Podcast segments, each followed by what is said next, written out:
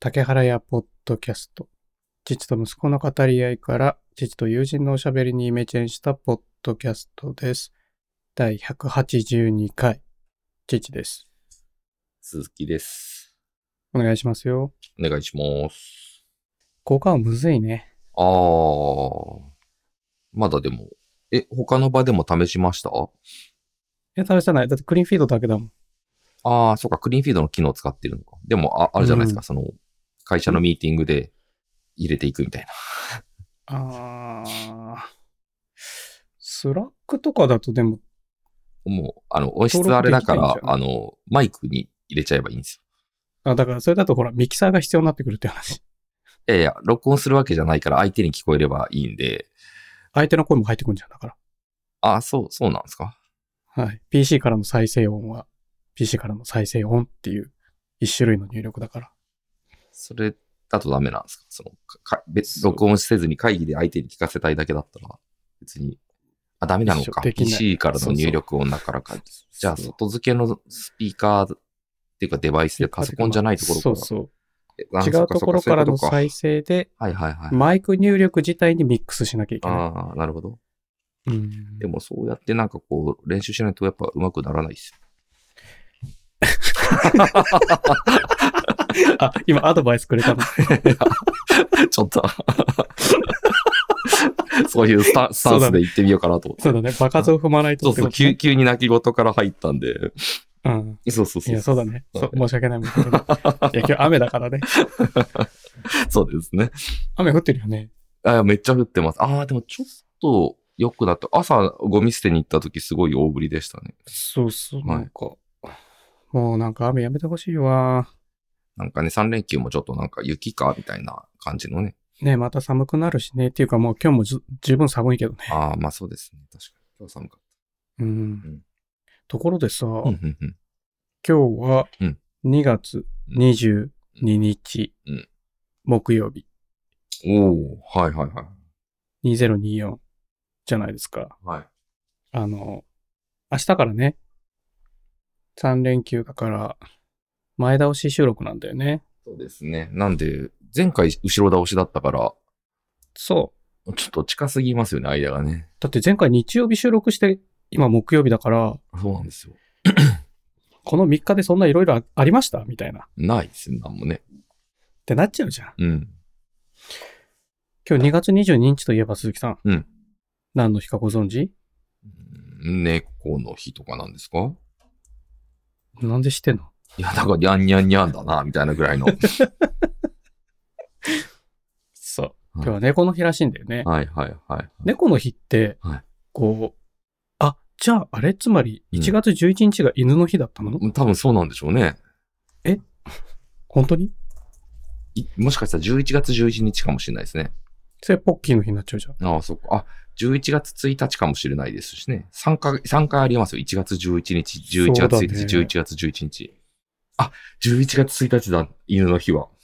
マジでああと1月1日もあり得るわけですね。それで言ったらね。でも違うんだ。にゃん、そうだよね。だって2月2日はうん。スキップしてるもんね。ですね。あ、え、これ11さ、月1日だ。いはい犬。の日って、うん。干支の11番目に当たる日で安産祈願を行う日ですって書いてあるんだけど、あこれ、日があるのあ、ある本っ当にぽいですね。ち、ちなみに11月1日って寿司の日でもあるらしいんですよね。ん、なんでなんでなんでと言われましても、その、なんか語呂がいいいや、なんか、あの、知ってる話によると、 ?2 個並んでるああ、寿司が並んでる様っていうことですかうん。うんなんかそういうわけではなくって勝手に制定してるんですけど、あの、いわゆるお寿司がいい時期だっていうことみたいですね。やっぱ冬あだ時期と的、な話あ魚も安定するし、あの、油も乗ったりとかいろいろ安定するっぽいんですよあね、ー魚って冬に。鈴木さん。はいやべえ、犬の日は、はい。えとなんで、えっと、 12日に1回訪れるって書いてある。うんなんかもう、いろんな日があるんでしょうね。いろんなとこが定めてる。僕の中ではこれが犬の日ですみたいな。あの、対案とか、はいはいはいはい。ああいうのと同じくくりみたいよ。ごめんなさい。それで言ったら、あれですか、馬の日も12日に1回来るんですかそうそうそうそう。あ、そうなんだ。そういうことでしょ、これ。初めて知りましたね。当然、それで虎の日も。でも、それ、その犬って、あの、あれですね、大きいに点の方じゃなくて、あえそうそうそうとの、あのえとの犬ってことですよ犬ね。漢字で言って干支も。そうそうそう。はいはいはいはいはい。本当だ。え、普通にさ、犬、犬って入れたら、その、11月1日は出てきますね。あ、本当だ。はい。こっちはこっちで、違う犬ワなんンですねワンワンなんだ。はいはいはいはい。なんめかんだど、くさいね。バカっぽいですもんね。 どっちがいやいや、それは、あの、ワンワンワンがおはいはい、ワンワンワンとニャンニャンニャンの方が。なんで3文字、3回繰り返したんだろう、これ。なんか意味があるのかな。まあ、今日、ほら、猫の日じゃん。はい。その、鈴木さん、猫飼ったことありますないですね、猫は。で猫飼ってる人の家に遊びに行ったことははよくあります。あの、それってさ、はい。猫ずっと家の中にいたうん、いましたね。あのー高校時代に一番仲の良かった友達が、うん。まあ、大学でも仲良かったんですけど、あの猫、実家で2匹飼ってて、で、もう完全放し飼いでしたね。で、僕、しょ外には行かない行ってなかったです。もうしょっちゅう、その、なんだろう、毎週泊まりに行ってるみたいな感じだったんで、ああ、はいいつも猫がいましたね。なんかさ、はい。父もなんか子供の頃猫飼ってて、はい、はい。猫って、はいあんまり家にいないイメージなんだよ ね。 それはもうだから、家の周辺に、家を拠点にそこらそう中そうそをうふらふらしてるタイプの猫ですか。はいうんはいはいはいはだから、んなんかねい。、うん。一回あったのが、引っ越したうん。時にうん。猫がテンパったみたいああ、そうでしょうね。な。あの、縄張りがわかんなくなる。はいはいはいはいはい。道に迷っちゃいそうですね、なんか。なんかね、はい溶け込めないっぽいああ、猫コミュニティとかってティーことでにす、かみたいな、そんな雰囲気えー、かわいそだ。うう。えん。ー、猫難しいなと思ったね。うん、確かに。でも今時猫外を歩かないうんうん。その飼い猫だといやーあれによります。あの、ちょうどひ、地域性はい。あの、今、今のうちの近くで犬の散歩してると、うん。多分そういう今竹原さんが言ったみたいな猫の飼い方してるなっていう方もいらっしゃいますね。ああ、んえ首輪はついてる。ついてて、うん、外で猫あやしたりしてる感じなんうで。んはい。なんかさ、猫ドアみたいなのあんじゃん。あ、ありますね。あの、家のね、あの、ちっちゃいそうそうそう低いところにある。はい。低いところにさ、はいちょっと出入りできるように。はい、はい、はい、はい。ああいうのもあるんだから、あそうね。確かに。どっちが、マンションはさすがにないでしょ外に出るっていうのなは。いですね。ないですね。ドアもつけられないしな。うん、うん。まあうんまあ猫の思い出って言ったらそのぐらいしかないんで次行こうか。あれ、今、猫飼ってないんでしたっけ今はあ、れ犬とウサギだよあ。、うさぎだ。そうそう。ごめん。なんか、なんか混乱してた。そうですね。そはい。う。だからどっちも干支なんで、はい。 12日に1回お祝いしないといけないとか、ああ、うん確かに。大変ですね。大変だね。うん気にしたことなかったけど。 ところでさ、うんうん鈴木さんゴルフやったことあるって先週言ってなかったうんはい。ありますね。父、はいもうゴルフグッズが届いたんで、はいはいはい。まあとりあえず打ちに行くかと。打ちっぱなしにね。はい。はい。で、打ちに行くにあたり、うんあの、一番大事なクラブが1本足りないんで、うんそれは買ったんですよ。 6番アイアンみたいなやつでしたっけえっと、アプローチウェッジ。ああ、はいはいはい。はい。多分、全ホールで必ず使ううん。ぐらいの。うんあの、パターと、に次いで使うぐらい。ああ、だからグリーンに最後乗せるときに使うやつそうみたそいうなイそうメージそうですかはい。普通はさ、ピッチングウェッジとサンドウェッジだから、うんあの、角度が48度、58度とかなんだよねう、ん多分。うんああんま詳しくないけど。はいで昔やってた時も、52度っていうのを使っててずっと。はいはいはい。で、それは買わなきゃなと思って。はい。で、それは買ったのよ。はいで、練習に行く時には、クラブバッグ全部担いでいかないから、こ。ここでなんかこう、チャリーみたいなことならないんですかちなとね、チャリーンはないんだよね。みに。ない ですかすいませ うんん。お金の話したらチャリーンって必ずなるみたいな。チャリン探しといた方がいい ね。ああ、なるほどなるほど。はいはい。そうだね。はいでごさごめんなさいその、は練習用のバッグも必要だと思って、練習用のバッグも買ったのよ。うんうんうん。あの、 2、全部3持って本かな入いでれられるみたいな、4、そう5そう本ぐそらうそういか。うんうんうん。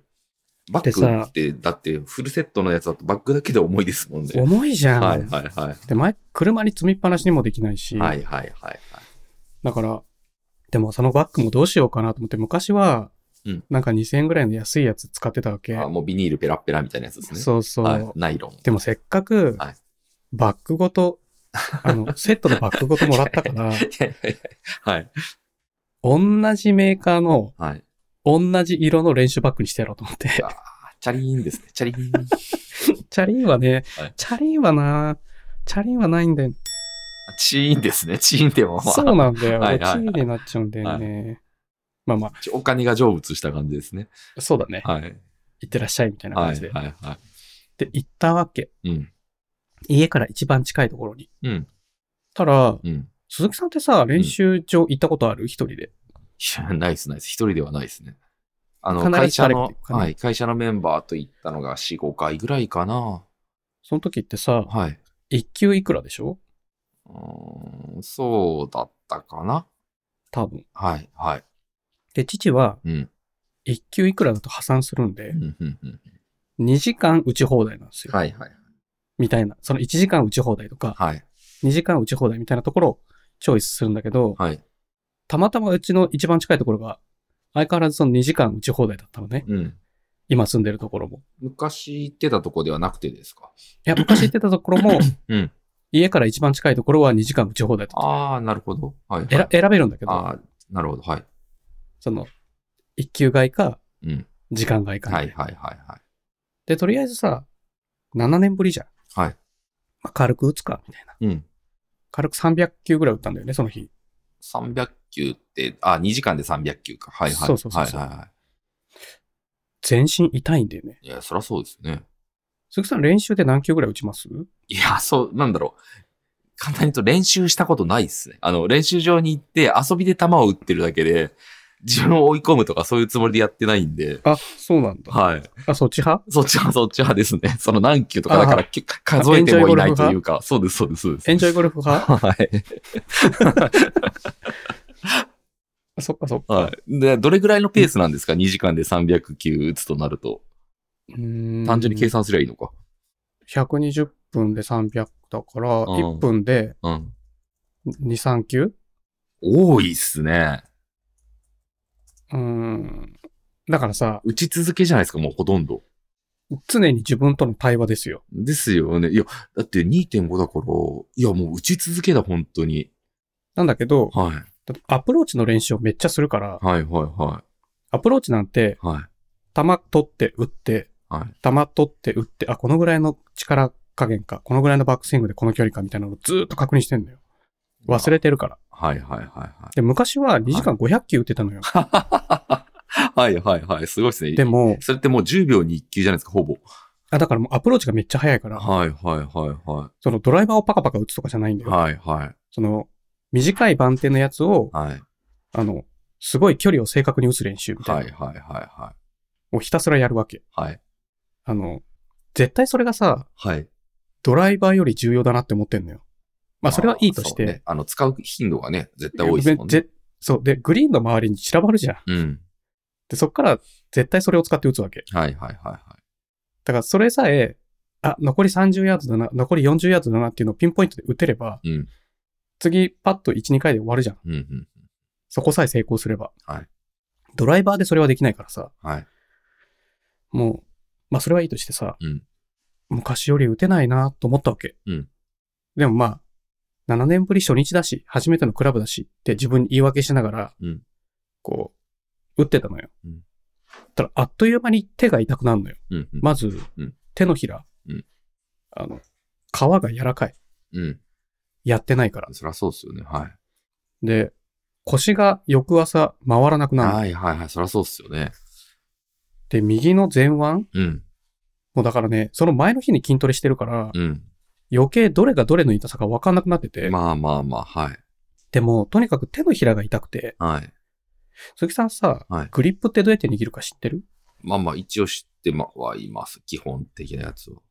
左手と右手の握り方があるんだけど、なんかあの、左手の親指を右手で握り込むみたいなイメージですよね、なんとなく。あー、っていうか、あそういうことじゃな左くて手、ははい人差し指と、はいこの小指の付け根の方にある肉の塊あるじゃん、筋はい肉の。はいはいはい。そこだけで引っ掛けんのよ、まずあ。あ、はいはいで、右手ははい中指と薬指なのよ。はい。で、こう、1ミリもバックスイングとかした時に、うん。手の中でし、そのグリップが動かないようにするのね。はいはいはでも力入れてギュッて握っちゃダメなのよ。い。はい。力入れてギュッて握ると、はい。前腕に力が入るから、うんうん。手首が動かなくなるのね。はいはいはっい。ていうのを、はいその、10年前に、うんベン・ホーガンっていう人の本で学んでんのね、父は。うんうんで、実際そうなのよ。うん。うん。ちょっとでもなんか、手、手の中でグラグリップが動くと、うん。単純に考えて、うんミートした時に、クラブヘッドが動くでしょうんうんその、うん物に当たった衝撃に負けて。うん。うん。だからそれ絶対動いちゃダメなのよ。はいで、なおかつ、はいテイクバックっていうか、その、振り上げた時にも、うん動いたら戻ってきた時に違うとこ戻るじゃん。はいはい。だから、その、手の中で、その、グリップが動いちゃダメ。はいだから、あ、それはもう、ベン・ホーガン先生に教えてもらってるんだけど、父は。うん。で、その本を引っ張り出してね、うん。読み直してるわけ、今また。はいはい。忘れてるから。はいセオリーを。はいこの、もう彼はだから1950何年とかにこの本書いてるのかなはい。だからこの70年変わらない鉄板の掟なわけ。はいで、その、第5章まであるんだけど、はい第1章グリップ、はい。第2章スタンス、はいはいは第3章テイクバックみたいい。な、はいはい。その、その、で、第5章まである本なんだけど、はい。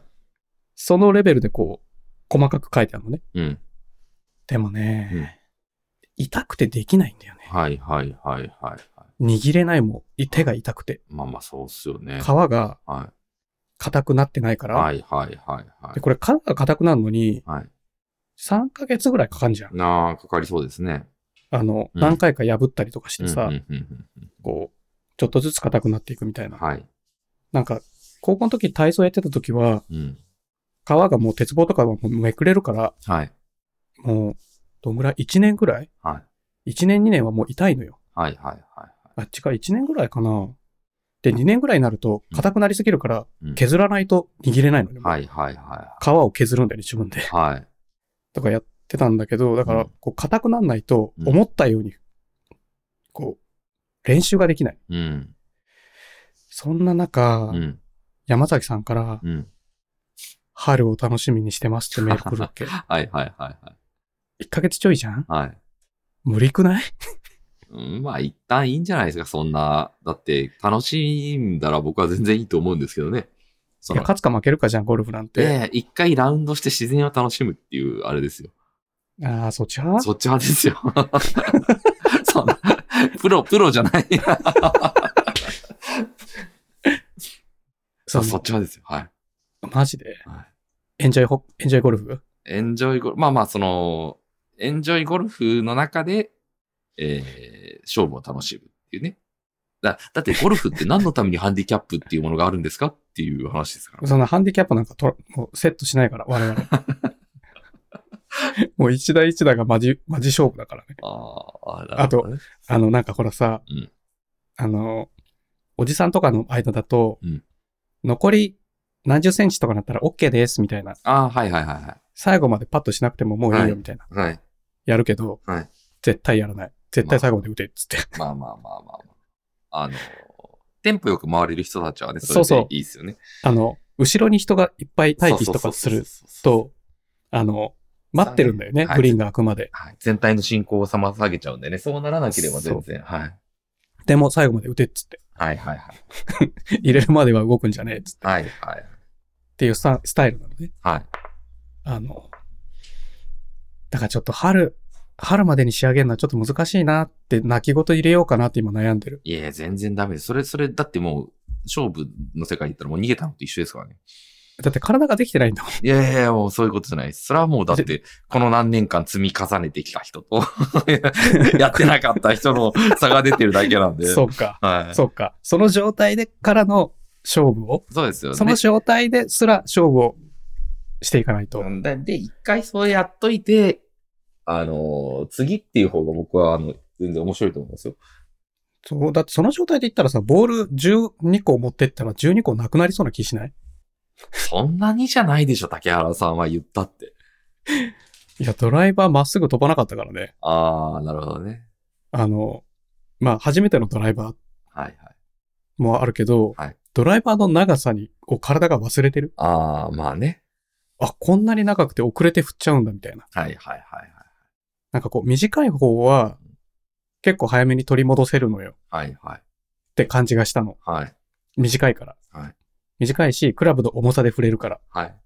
ドライバーの気持ちが全くわかんないと思って。ああ、なるほどね。いやいやいいや、やもう、もうもう、楽しみましょう、一旦。これはドライバー封印かな鈴木さんと同じかなドライバー持てるようにならなさい ね。ごめんなさい。ごめんなさい。僕、封印は、ああ、そう、そうね。まあまあ、そうか。あの、3、三番ウッドがあったのかうんな、うん多分入ってたのかな、うん。でその時ドライバーは持ってってなかったでしょ鈴木さん。多分そうですね。借りたのかなまあ、まあでも、あの、入ってなくて、絶対キャディのおばちゃんにいじられたんで、うんあの、そういう時もありましたよね。そう、その状態で勝負するか。いや、それで全然いいと思いますよ。なんならいいスコア出ちゃう可能性ありますよね。それじゃ面白くないんですよ。まあね。まあでも、よく言いますよね。あの、中級者ぐらいだとドライバー使わない方がスコアは出ちゃうみたいな、ね。あそうそうあの、だって200ヤードを刻めばいいじゃんみたいなもん。うん200ヤードずつ打ってきゃいいじゃんみただいな。からもうドライバーロマンだみたいな、そういう世界そう、観だからですユよーティね。リティ、ユーティリティより下の番手だけでいいけばいいよ、みたいそうな。そうそう。むしろね、スコアだけ出したいんならね。でも、そう違うんだね、面白くないは。い競技として、はい。なんか、片手落ちな感じがするからさ。はい。いやー、でもまあ、なんか、昨日、一昨日行ったのよ。うん今日ちょっと痛くて行けなそう、みたいなああ、はい。あ、今日もでぐらすいのか感じ。まだ、まだ今日でも。はい。まあでもね、あの、あれでしたよ。週に二回はそれ行こっそとかないと、みたいな。はいその10年ぐらい前に、その結構熱上げてやってたじゃないですか。竹原さ。うんん。あの時も、でももうなんだろう、その、腰を半分壊してましたよね。あばらにひびが入る。ああ、そうそうそうそうそうそうそう、そうでしたね。そう。うーん。あばらも若干ひびが入るし、筋膜も傷んでるし、みたいそうな。そうそうそう。そうでしたね。だだからもううなんかね、なんだっけ、ライフイズペインみたいなことずっと言ってたんで。。そうう。痛み止めを飲んでコースに立つ、みたいそなうね。そうそうそうそうそう。そ、そこまでそう。やりますかそこまでやるからこそ、父はスポーツが楽しいって思える。まあまあまあ、そうね。それはそれ。なんか、、た、楽しみ方が、はい。なんか、ショートカットして、楽しいところだけやりたいとかないんだよね。うんうんうんうん。なんか、性格的に。はい。なんか、一通り使った上で楽しみたいみたいうんな。うんうんうん。まあまあ、楽しみです。まああの、はい。そういう意味では、その、ラウンドしましたみたいな話は僕は結構好きですよ。あの、こっから、で、はい。このポッドキャストで話したら結構楽しい気がしますね。それだけでもう、2時間ぐらい喋っ ちゃ確かに、確かに。面白くないかもしれないですね。う。そう。1ホール目から18ホール目までずっと喋ってる可能性あるから。 うん、確かに。やりすぎないようにしないと。そう。なんかさ、ホッケーやってた時も、うん。あの、アマチュアホッケー、その、インラインでやってた時はい20分20分なのね、試合時間。まはあ、い大会にもよるんだけど、はい。大体頭から最後まで記憶してんのよ。ああ、まあまあまあ、はい。あ、まあ、印象に残ってるシーンはもい。特にそうだけど、はい。その、あの時の走り出しが良くなかったとか、はい、はい、はい、はい。あの時のパスの精度がひひどかったとか、はい。なんであのシーンの時に、ここにフォローに来てくれなかったのみたいな話をしても、はい。大体ポカンとしてる。ああ、なるほどね。なんかさ、はい。楽しみ方が違うんだろうね、試合の。うん、うん、うん、うんうん。見ることも楽しんでると思う、父って。はいはいプレイだけじゃなくて。はい、はい、はい、はい。はいそのシーンシーンを、プレイ、はい一個ずつのプレイプレイ、プレイの内容を見て楽しんでもいるから、はい、はい、はあい。そこ、ああ行こうってこの間約束したじゃん、みたいな。うん、うん、うん、みたいなのができなかった時に、うんできてなかった時に、うん。うん、こう、余計に印象に残るんだよね。うん、うん、うん、うん。あの練習いっぱいしたじゃん、みたいな。はい、はい、はい、はい。だから、でも、なんかみんながみんなそういう楽しみ方してるわけじゃないから、はい、その走るのに必死ではい。覚えてないみたいな。はい、はい、はい、はい。そうするとこうコミュニケーションがこうすれ違うんだよね。まあ、そりゃそうっすよね。だって、その、まあチームスポーツだと特に。うん、だし、その、チームも、言うてあれで、あれですよね。別にナショナルチームみたいな話ではないですからね。気持ち は、気持ちは代表だけどね。はいはいはいは気持ちは代表だよ。い。はい。まあでもね、なんかだから、こう、のめり込んじゃうんだよね。うんスポーツって、スポーツっていうカテゴリーになっちゃうと。はいはいはいはい。まあな、その辺ちょっと、これからしばらく。あのところでさ、うん。鈴木さん、ベトナム語って見たことあるベトナム語。の文字。うーん。あ、でなんかもさあるはずだな。ベトナム語っベトナム語をさ、うん。ちょっと検索してもらっていいですかはい。なんかね、はいはい、見ました。アルファベットともちょっと違うああ、確かに確かに。はい。感じの記号なのよ。はい、はいはい。なんか、どっちかっていうと似てるんだけ発音記号みたいなうん。感じですね。うん。こさ、なんか、先週くらいにはい YouTube にコメントがついて、はい。この文字は全く読めない。はいはいはい何語かすらわからない。はい。はい。だから何語かをはい。どうやって判定しようかなみたいな。ああ、はいはいはいでもまあ、さすが Google トランスレートですよ。はい。はコピペしたら自動判別い。ですよね。。はいはいは最初 DeepL にお願いしようと思ったら DeepL はわからないって言ったんだよね。いはい。ええなんでかっつうと、はい。ベトナム語に対応してない。ええあ、ディープエルってそうなんですね。あ、ちょ、ちょ、ちょちょっと待ってくださいね。 すいません、戻りました。はい。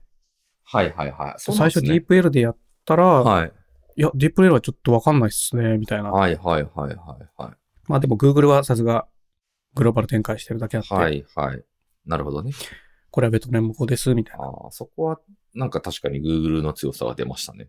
ね。うん。その、メジャー言語だけうんうんうん。じゃなくて、うん。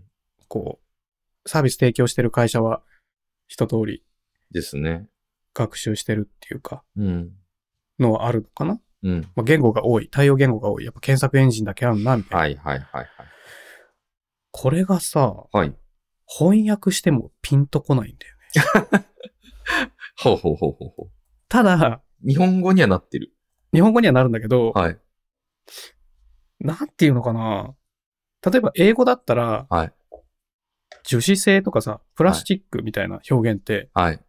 プラスチックって言いたいんだな、みたいな。はいはいはいはいはい。でもなんか翻訳したら、ベトナム語からだと、はいなんか、ビニール製でみたいに出てくる。ああ、なるほどね。はだい。からなんか、こう、ニュアンスが違うっていうか、はいはいはいはいはい。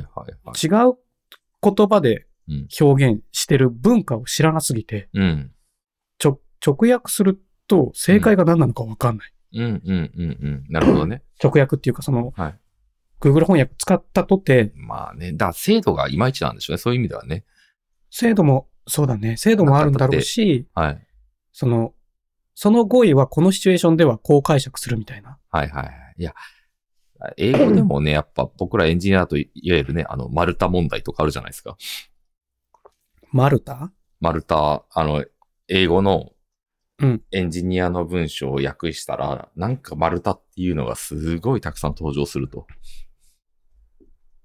日本語訳し た。そう。全部丸太って訳されなんだろうな、丸太って言うとログだと。みたいなのあるじゃないですそかう。ね。そうね。はい。その、そこは翻訳しなくていいんだけど、みたいな ログでいいな、みたいなね。そうそうそうそう、はい。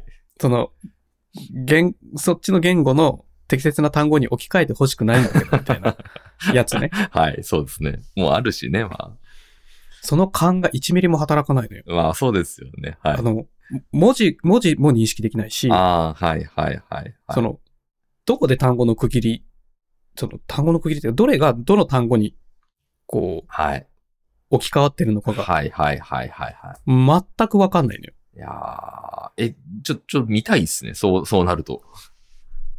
ちょっと、コメントを、はい。あの、それだってなんパパリ、パブリックな情報なわけじゃないですか。コメントで来てるっていうことは。そうなんですけど、はい、はい、はい。あ、一応ここに貼っとくね、じゃあ。あんまり、こう、とここ、ちょっと一番上に貼るね。はい。おー、これですか。なるほど。いすごい、びっくりするぐらいピンとこなく ないまあ、ちょっとや、り訳してみていいですか訳しちゃダメですか あ、いいよいいよ。あの、ベトナム語から日本語にして なるほど、なるほど、なるほど。いこやの、まあまあまあ。オはいールナイロン SW。多分、なんかのスイッチじゃん。はい、はい、はい、はいこれメカニカルスイッチって言いたいのか、はい。うん。あの、新しく、これあの、ハッピーハッキングキーボードスタジオのうん。レビューにつけてくれたコメントなのよ。はいはいはいはい。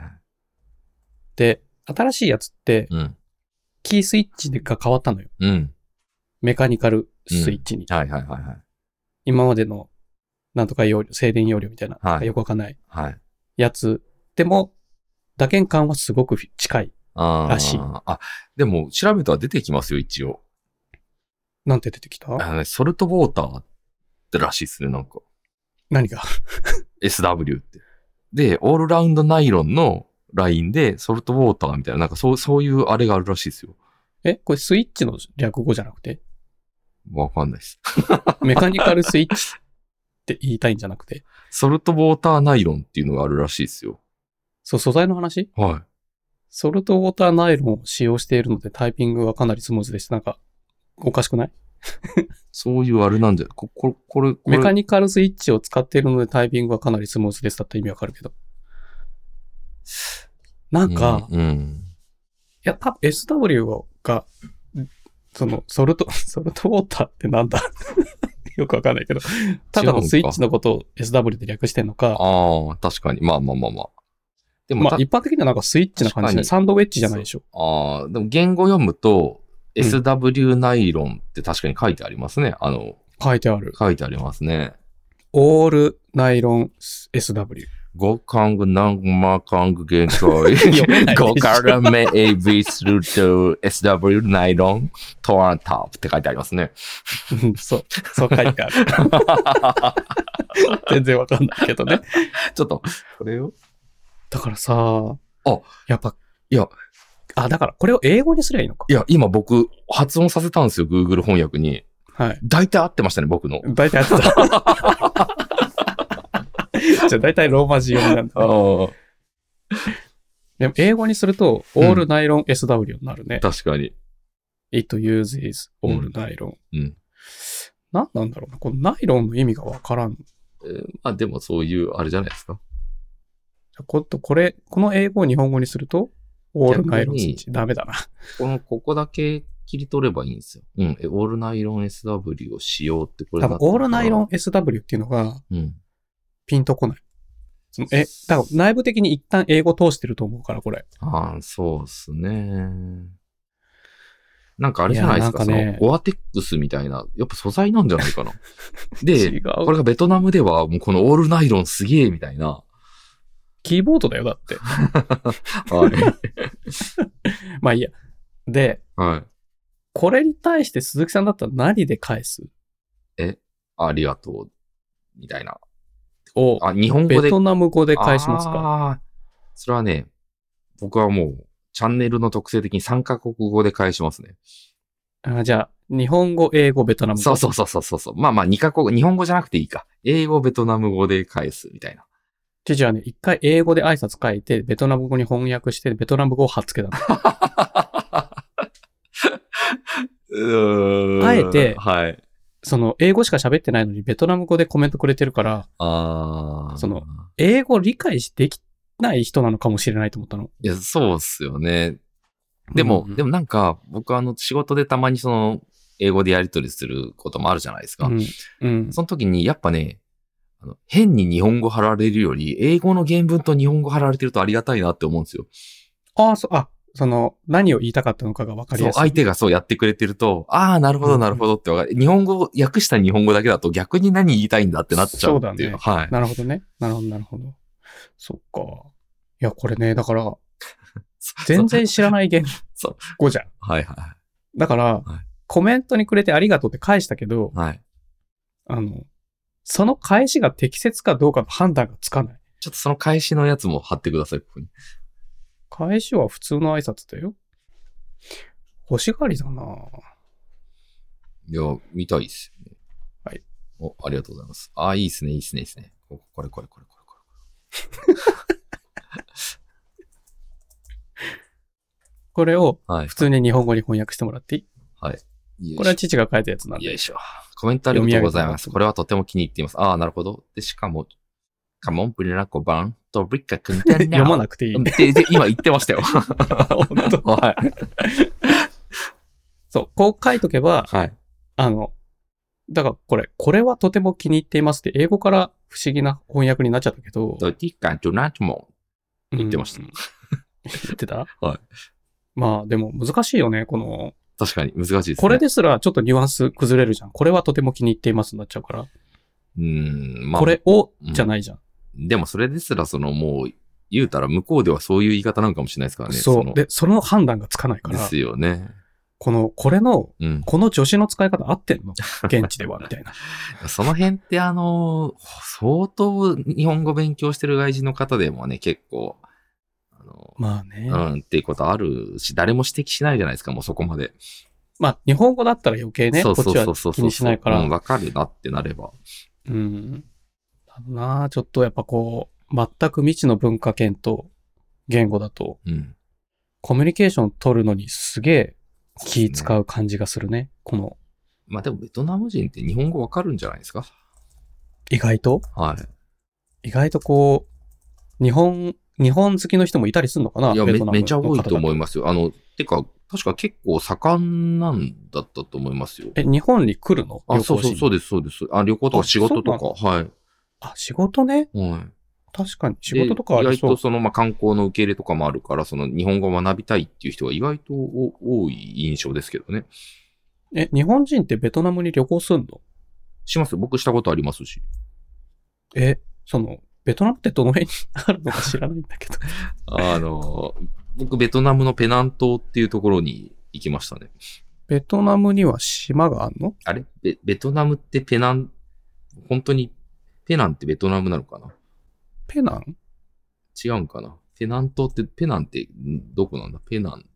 ベトナムは、これはなんだどホこーチミンとかなの かマレーシア、マレーシア、マレーシ全然違アう。全然違うじゃん。 あれ、マレーシアとベトナムって違う国でしたっ けだいぶ違うんじゃないもう何も知らない。マレーシア、今度どこにあんだインドネシアらへんのイメージですけど、なんとなく。うわあ、そうだ、その半島の先っちょの国だ。うん、あ、え、何ベトナムって違う、違うのか。あ、だから鈴木さんが行ったことあるのはマレーシア。マレーシアだ。えマレーシア。だから、まあ陸続きではあるけど、間にタイ挟んでるし、あタイとカンボジあアあー、挟ん本で当るだ、。そういう意味では近いんだ。近い近い。本当だ、本当だ、マレーシアし、ああ、こういうなかんんか場位所置関場所係的にはか。近いよね。はいはいはい。いや、まあまあまあ、ちょっと遠いな。まあまあまあまあ、なるほどね。はい。そのペナ、ペナンはい。ペナンっていうのはペナはもうね、もうちょっと島なんで、もうちょっと下なんじゃマなレいーかシアななのマレーシアだったみたいですね。マレーシアの島なの多分。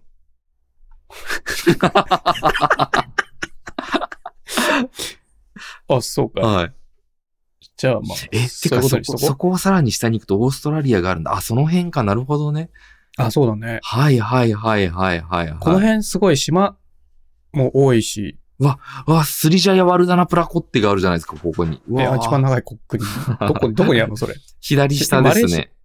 左シン下ガにポールベンガル湾があって、こう、ザーって。あ、こういう感じ。あ、インドね。はいはいはい。あ、ここか。ここかって今どこ見て言ってんだろういや、そうだな、ここだよな。言われてみれば。 な。あ、い行ったのはね。はあ、地理的にはってことい。え、フィリピン、フィリピンじゃないですか。ああ。フィリピンはもっと右の島国だね。本当あと、いろんな島がくっついて一個の国だから、なだ。なんんだっか、け。何にも知らないですね。何も知ら ない。その、アジア、アジアのことすらす何もら知分らかなっいてですない。ね。うーんん。へえ。困ったもんだよ、ね我々は。でもなんか、今後はそういうのもさ、知っていきたいんだよね、父は。すごいですね。あの、いや、当然、ベトナム語は分かんなくていいんだけど、はいはいそはい。のアジアの国とかはいろいろ行ってみたい。ああ、まあ確かにね。できれば、うん。英語が通じる国がはいいいけど、はいはいはいはその、まあ、フィリピンも当然そうだし、い。うん。多分マレーシアもみんな英語喋れるでしょ、うーん。はい。違うのかな喋れそうなイメージあるんだけど。なんかシンガポールとかさ、ああ、まあまあそうね。うん、なんか行ってみたいなみたいなのはあるけどね。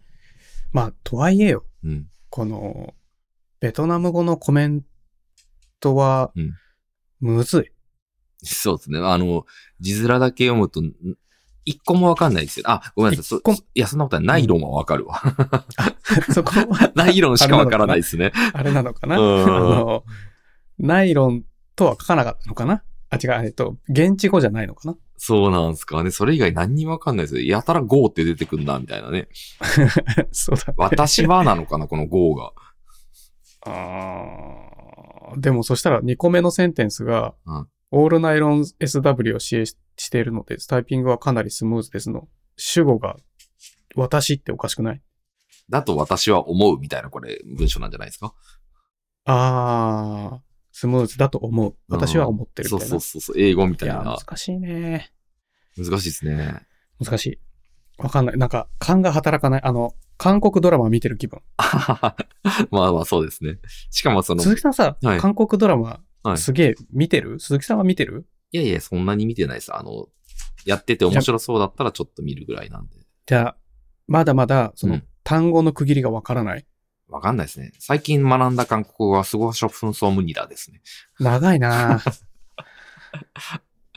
長い。あお疲れ様でしたみたいな感じらしいんですけど。あーそんな長いんだ。うん。まあまあ、スゴハスゴハって言ったら通じるかもしれないですね。あの相変わらず単語の区切りが全くわからなああ、確かにわかんないですね。い。もう未だにわかんないよ。うん。あこんなに見てもわからない言語も大したもんだなって思うけどあー、なるほどね。その耳だけ、耳と字幕だけだと、はいもうなんか、どこで区切ってんのあんにょんみたいなさあ、ーそのはい短い言葉だったらいいよ。ででも、も、あんバーって喋ってる時にさ、はい。どこで区切れてんのかがわかんないんだよね。それで言ったら、まあ、どの言語もわかんないですね。わかんないもんわかな。かんないですね。英語と日本語はもう聞き慣れてるっていうのがあるのかね。そりゃそうですよね。はい。なんか、ただこの単語に書き起こそうとかしなかったら、うん。繋がった音にしか聞こえないかね。うん、かもしれないですよ。まあでもそうか。でもそうだよねあ。いや、でも待てよ。あの、イタリア語とか、すっごい、あの、抑揚が激しいんで、ああ。なんかこう、情熱の国みたいな、スペインとか、あの辺ってなんか抑揚が激しいから、なんとなくこう、分かった気になりますね。く、区切りがはい。イメージで言うと。うん。なんかフランス語もそんなイメージあるんだよな。なんか、フラまンっス、たりしてるけど、はい区切ってる感じはする、みたいな。あ、そうっすか。なんか、フランス語、スペイン語とか僕はもうわけわかんない。スペイン語なんて、いやルッタラッ全然わかんパないラよッタパラッパラッパーみたいなずっと言ってるみたいな。そっか、そっうか。んそれが、、スペイン。んイタリアスペイン、スペインだとそう、なんかそういうイメージです。たまにあの、それこそサッカーの久保あな久保さんとかがスペイン語でインタビューに答えてると、わけわかんないですね。そっか。じゃあ意外とわかんないか。まあ難しいなって話ですよ。でもあれですね、よく考えると、うんその、今言ったような言語って、なんとなく多分何語だろうなっていうのわかるじゃないですか。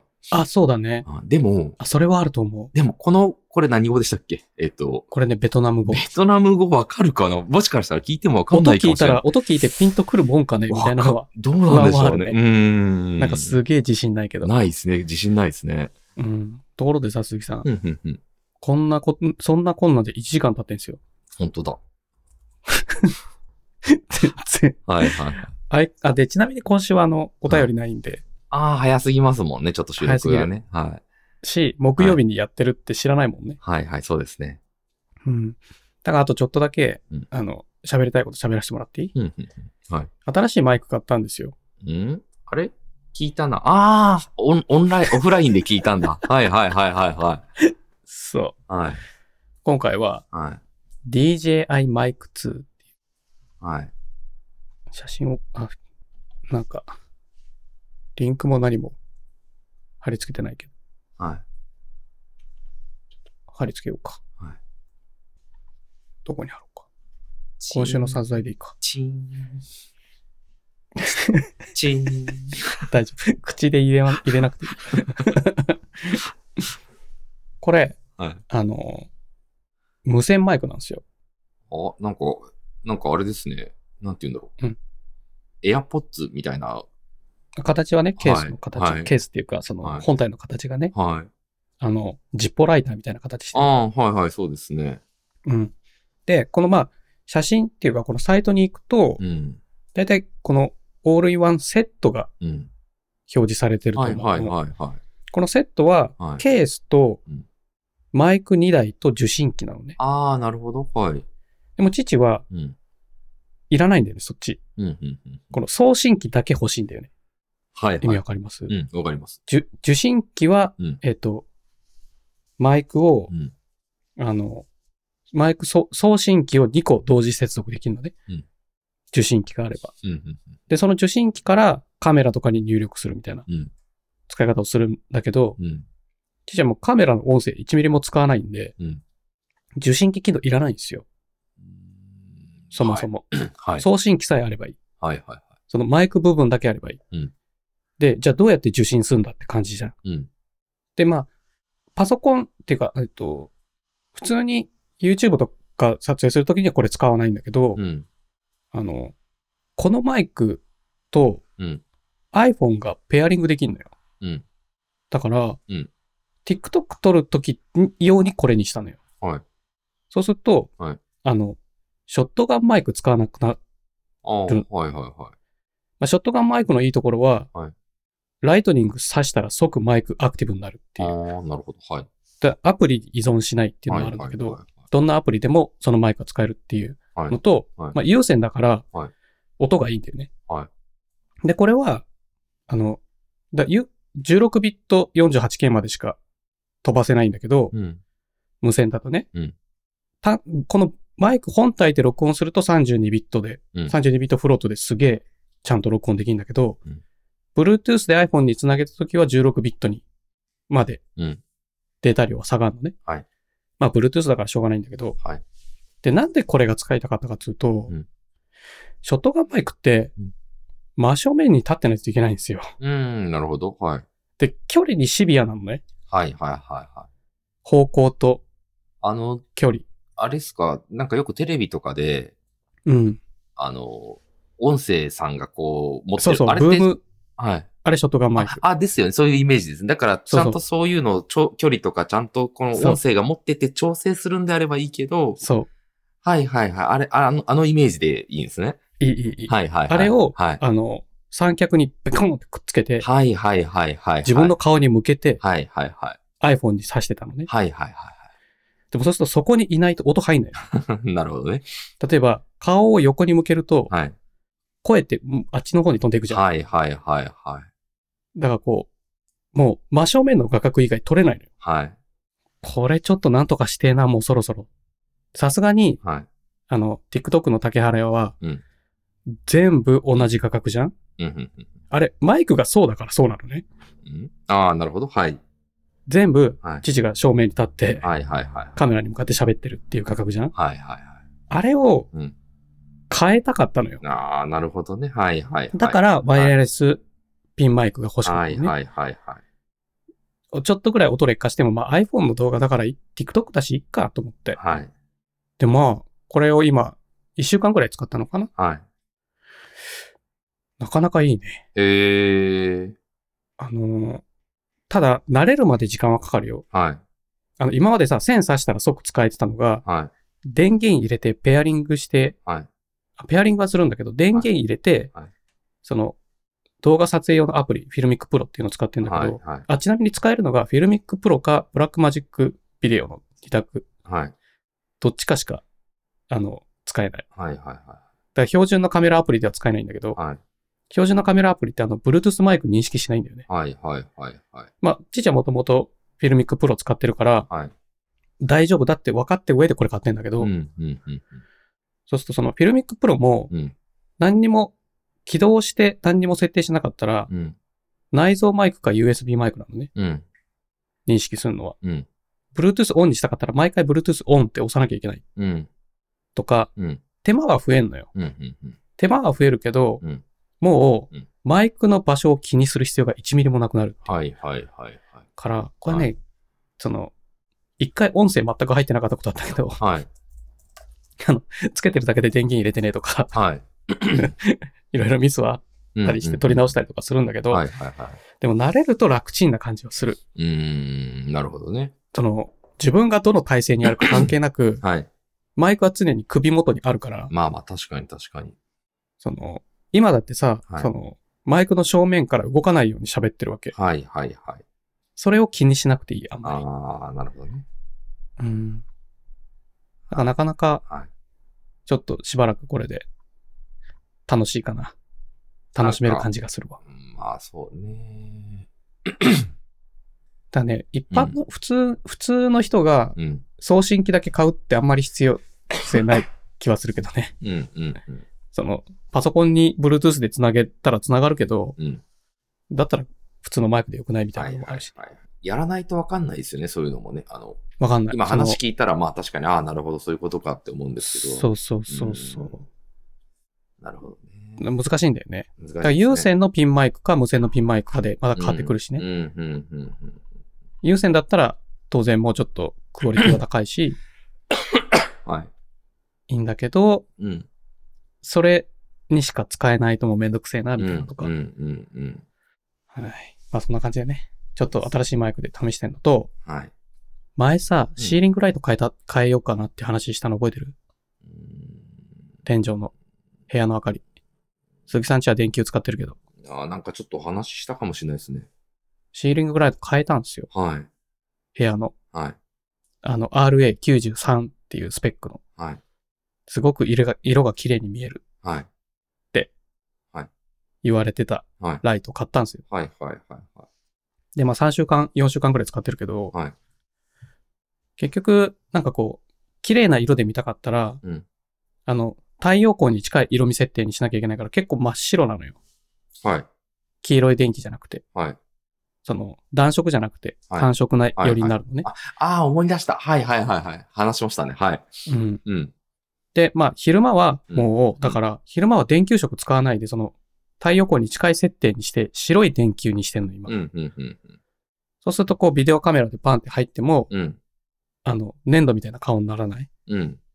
で、夜になったら、うん。その、シーリングライトで、その、暖色系の色に変えるっはい。はい。はい。はい。ていう風な運用に今してんだけど、うん。なんかね、色味、色味、良くなったかどうかは、うん。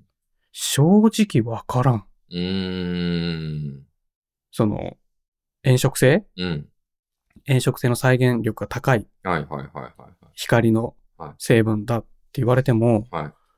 正直わからんね。えー、え、え、それって、その動画を撮って見てもわかんないですかえーっと動画の色味、色味が。え動画の色味もわかんない。あー。どっちかっていうと動画は、はいあの、動画用の照明が強いから、あー、あーまあ、そっかそっかそっかそっか。 YouTube とかはもう照明使っちゃうから、はいはいはいその、普通のこのカメラ、はい。あの、パソコンで使うカメラ、はいはいはいはい。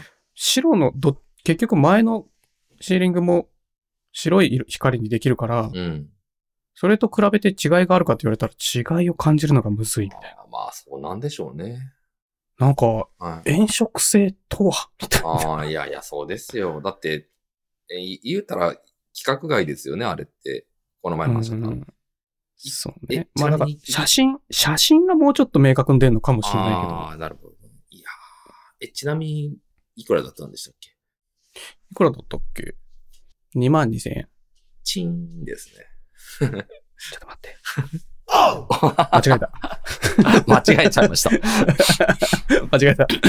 2万2000円高いな。これ、正解だったの かみたいな。ちなみにうちあの、吊るしてたライトがあったんですけど、はい。なんかね、この前バンって言って破裂したんですよ。熱くなってってことあのね、コードの接触かなんかだと思うんですけど、なんか直そうとしたらちょっと直せなくて諦めたんですけど、うん。まあ、要は吊るしてるタイプだったんですよねうんう。ん線があって。うんうん。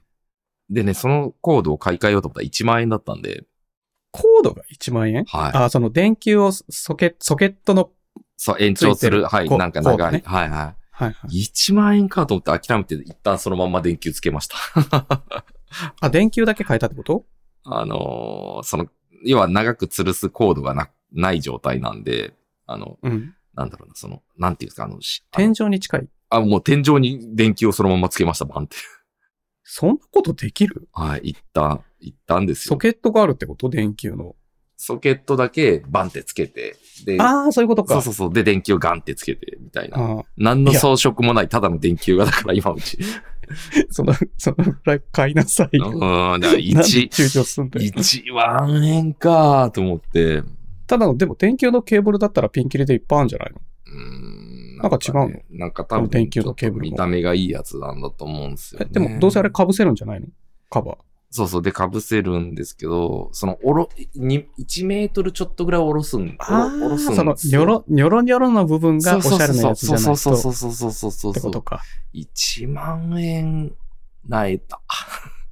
あ頑張ったんですでだからしょうがないから近くにあるあの港南っていうあのホームセンターがあるんですけど、ンターねうんうんそこに行って、あうの、ん絶縁のビニールテープ買って、自分でこう開けてこう接続し直して直したんですけど、うん。でもつかなくて、ななんでかわかんないですけど、ええそんなことあんだね。うーん、で、明らかにこう焦げてたんで、バンってなったなって感じで、で、そこがなん確かかに、怖いね。うん、線が切れてたんですよ、そこがもう。あははなんかもうここさえ、あの、なんだろう、つなぎれば治るなと思ってやったんですけど、うまくいかなくて。ううーん。なんか怖いね。ーん。で、まあ、怖さもあるんで、1万円かと思って、ちょっとこう、なえた。 買ってないんじゃん。 買ってない、買ってないんですよ、まだ。結局買ってないんじゃん。うん。ところでさ、鈴木さんさ、はい。日本のドラマでさ、はい。正直不動産って知ってるああ、知ってます。見たことあるはい。あ、えっとですね、ドラマはないですけど、漫画原作で漫画をちょっと読んだことありますね。漫画はね、読んだことないんだけど、はい。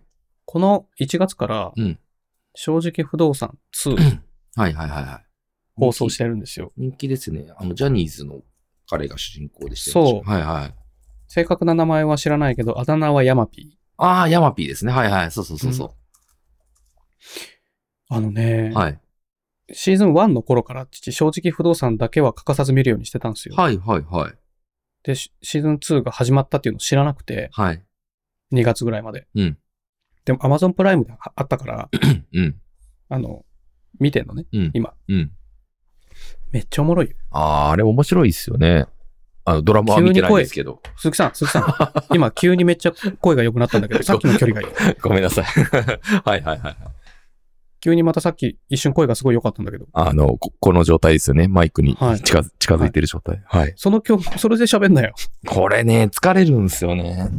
遠いん前かがみになるってあことの、うん、そう、そうなんですよ。ちょっと近づかないとこうならなくて。それでさ、距離15センチぐらいこれで、20センチぐらいですかね。いつも、いつもそのぐらいで。いつもはね、これ、これぐらいで喋ってると思いまあすあ、。だからね、声がね、はい。あの、カスカスに聞こえるんだ。いや、あのね、カスカスっていうか、距離がある感じに聞こえるこの30センチがね、しんどいんですこよ。れ。これ。あ、じゃあ、マイクスタンドが合ってないのかね。まあそもそも机に置いてるだけなんで、あの、グイって前にせり出したりできないから、うん。じゃあ、父が使ってないごっついマイクスタンド送ってあげようか。いやー、いらないっすね。 じゃあ、えっとね邪魔ですね。えっとね、ちょっと待ってよ。いや、僕あの、あれじゃないですか、机があるわけじゃなくて、リビングの食事、ご飯食べるテーブルで仕事とか全部やってるんで、はい。大きいの置きたくないんですよね。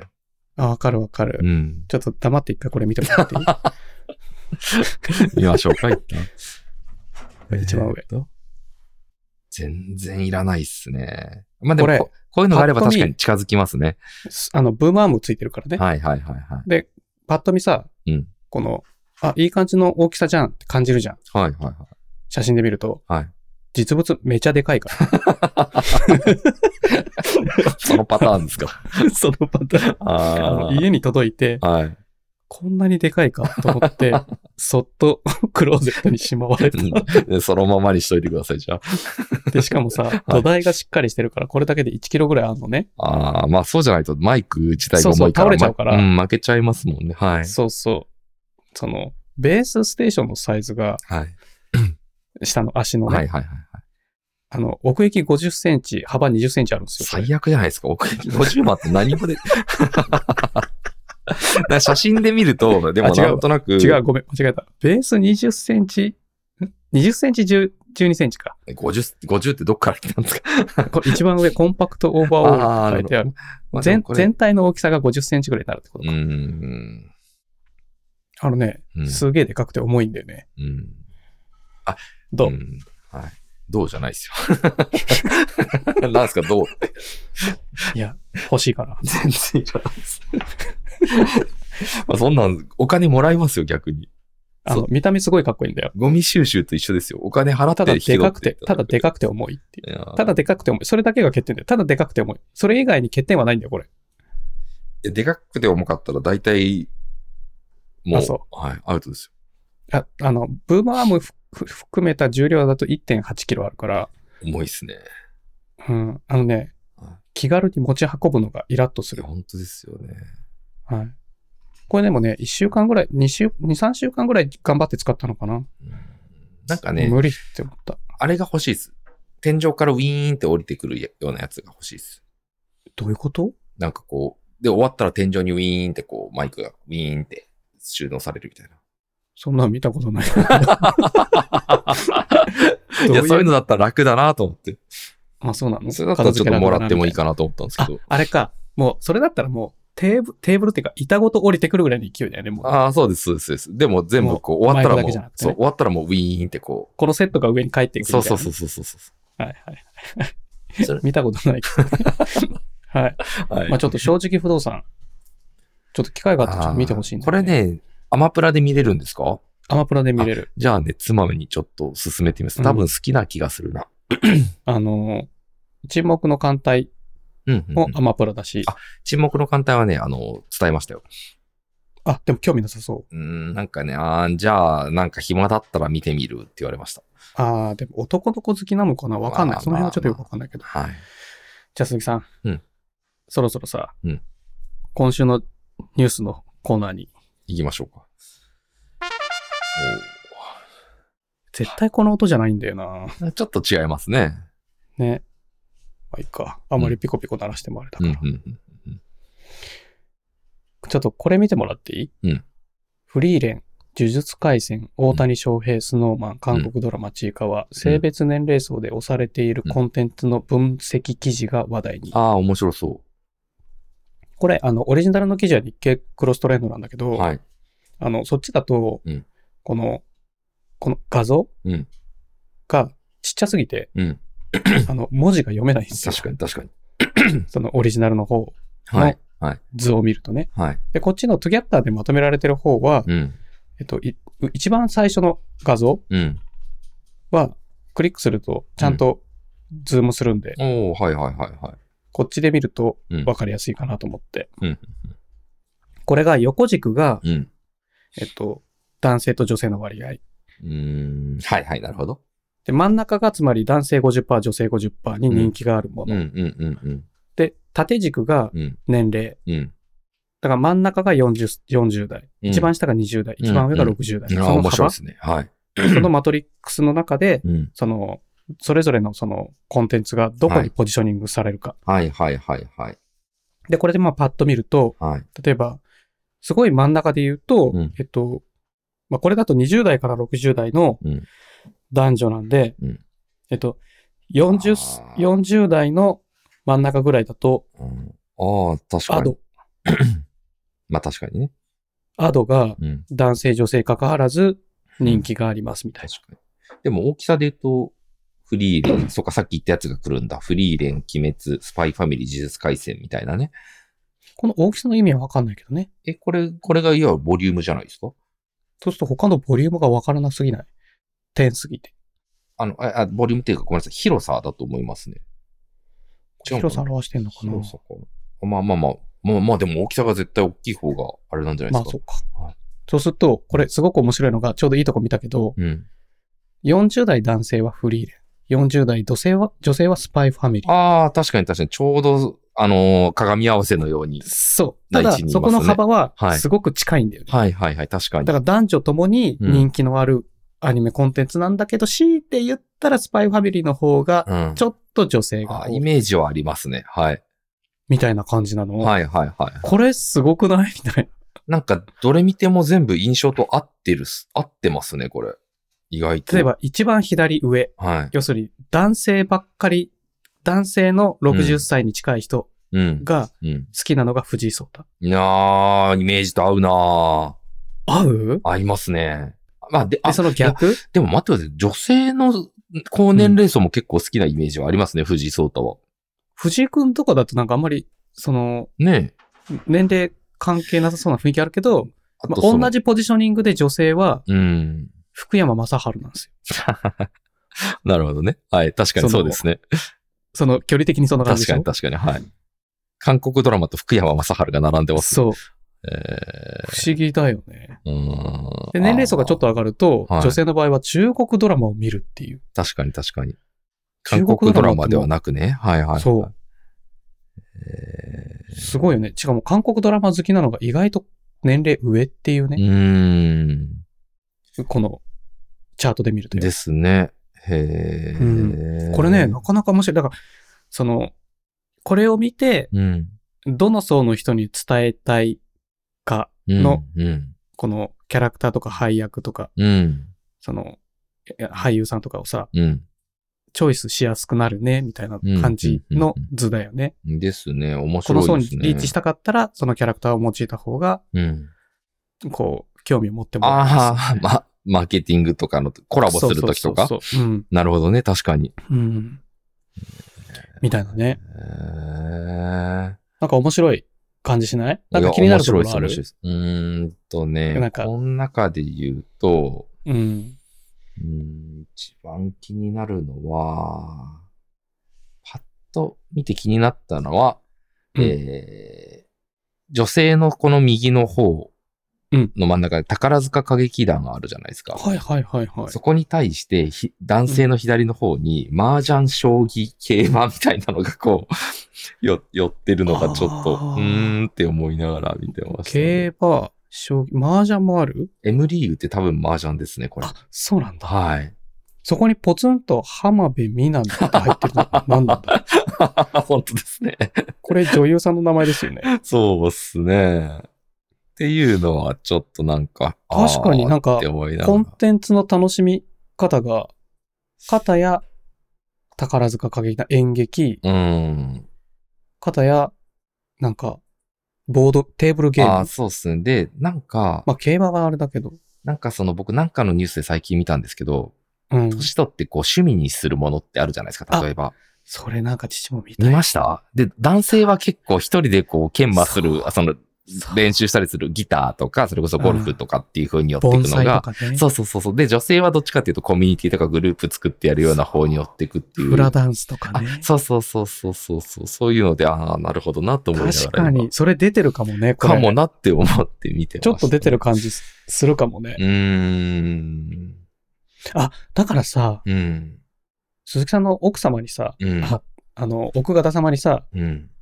コンテンツをこあう、、はいはい、紹これ介するね。どうえ、だ紹から、介ね、するのが、この中で言うと、どこにヒットしそうだから、例えばこれが、いやーはい。キングダム行けそうだったら、キングダム周辺を選んだ方がいいと思うんだよね。そう。あ、でもそ、の、男性とか年齢とか関係なく。あれですよ、スラムダンクを起点にしたいですよね。まず、あスラムダンクに刺さってるわけだから、絶対あるよ。あスラムダンでクこの中にあり絶ま対いするね。。40代男性のところにありますね。男性ちょっとより、あの、フリーレンの隣です、右隣。あ本当だ。はい。だから、そういう意味で言うと、フリーレンは幸せが高い、絶対いけるかもしれない。絶対フリーフリーレンいけるん だよ。はで、ちょっと足を伸ばしたら、マーベルいけるってことい。で。ですすよね。で、このスラムダンクの意外と近くに、あの、悠々白書もやっぱあるん本で、当だかだ。ハンら、ターハンター、呪術廻戦もある。いだこの辺意外といけるんじゃないかいけるん疑じゃ出ないて、出てきましたね。ね。はい。これが、だから、あの、ゲゲゲの鬼太郎ではないってことだよ。ですね。で、さらに言うと、うん。この右側の方に同じ軸の、あの、うん。 Y 軸変えずに右に行くと薬屋の独り言ってあるじゃないですか。あるある。これ、あのー面白いのって聞かれて漫画読んだことあるけど、まあ面白いよって答えて1話だけ見たんですよ、ネットフリックスで。うん。そしたらもう1話の途中で飽きてたんで。 あ、ちなみに、父もこれ1話の途中で飽きた。だから、こっちじゃな、この、あ、でもそれで言うとゴールデンカムイ、うーん、難 しいえ、なゴールデンカイ。ムイいるその上にいますね。あ、本当だ。でやも、ゴールデンカムイだから、興味ないんじゃない意外とそうかもしれない。ゴールデンカムイ。ムイす進めない方がいいってことだよ。ああ、そうなっちゃいますね。これいけるんじゃないいけるそかのもしれない。あ、いや、でも、でもそれで言ったらスラムダンクのすぐ上に漫画全般ってあるから、漫画だったら何でもいけるんじゃないい けるってことになっちゃうけどね。これ、うんこの漫画全般はずるい感じはするけど、あもうちょっとピンポイントで。ポケモンもあるもんな。えちょっと、ちょっと男子寄りの、うん。この、そうねこのエリアなんだろうね。そうねこの、あんまり女性が、大多数の女性が好きなは方いでははないいみたいな。はい。そうね。まあ確かにそんな気もする。だでもね、男フ女リーレン結構進めてるんですけどね。行言ってくんない。言ってくれないんすよね。だから僕も見てないんですけど。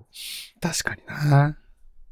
そういうことだよね。うん。まあ、この辺はね、うんなんか、いろいろ面白い分布だなと思った。あと僕が、まあ、この中であと一個だけあげるなら、うん。あの江頭2時50分すごいっすね。なんでここなのそう、すごくないですかこれつまりさ、はい。女性にも人気がある。そうなんで。すよ。 すごいですよね。男女関わらず、はい。ほぼセンターに位置して、まあ年齢層がちょっと上だけ上ど、だけだね。これって芸風考えたら驚異的な、絶対女性は引くじゃんっていう感じは、ある印象はあるけそどうね。でも女性でも確かにファンの人いるっていうのは知ってるんですよ。好きあ、だよ。そうなんだ。だって、うん江頭さんと大谷翔平ほぼ同じだからね。本当だ。やば。 でも江頭さんはね、そのクラスですよ。確かに最近の見てるとね、いろいあ、ろ。本当はいす。江全が然ピンとこないけど。江頭さんすごいなと思いますね。すごいね。これ見ると、ちょっと得意なポジションにいいる感じがする。ますね。だって、言うたら、明石家さんまよりいいポジションにいますよ。赤シャさんもさ、もっと左かいあの、ちょうど上ですね。上なんですけど、つまり年齢層が高いと人たちそなうだんねで、。そこだいぶ高いんだ。でもそう考えると、江頭さんは40まだ代現でいけて役るのんで方々に。そう。すごくないですかえ、そうだね。エガちゃんのポジション、えぐいっすね。えぐいねえ。 なんかあの、藤井さんが、あの、おじさんに好かれる以上にびっくりする。いや、ですよ。ね。はい。これはもう、ほぼ、ほぼ50-50の真ん中に位置してて、うん40代中頃。はい。驚異的ですね。これはすごいな。はまあまあ、ちょっとこれ、ちょっと面白いの見つけたなと思ってい。、面白いですね。うん。はい。ちょっと鈴木さんどう思ってるのか聞きたかったんだけど、まあ、 なかなかでもいいね。面白い。はい。はい。で、この流れで言ったらさ、はい。あのーその次。うん全く関係ないんか。流れでいかないんですかいかない。 はい。科学的発見が誇張曲解5回蔓延するメカニズムの図解と簡単で効果抜群の2つの対策。まあまあまあ、面白そうですね。ちなみに、うんこれ、うんちょっと開いてスクロールしてもらっていいですかはい。えげつないぐらい長いんですよ。わあ、本当だ、長っ。これ、つまりその、論文が出て、うん論文、データ分析して論文になって、まあ、うんアブストラクトが入って、うん。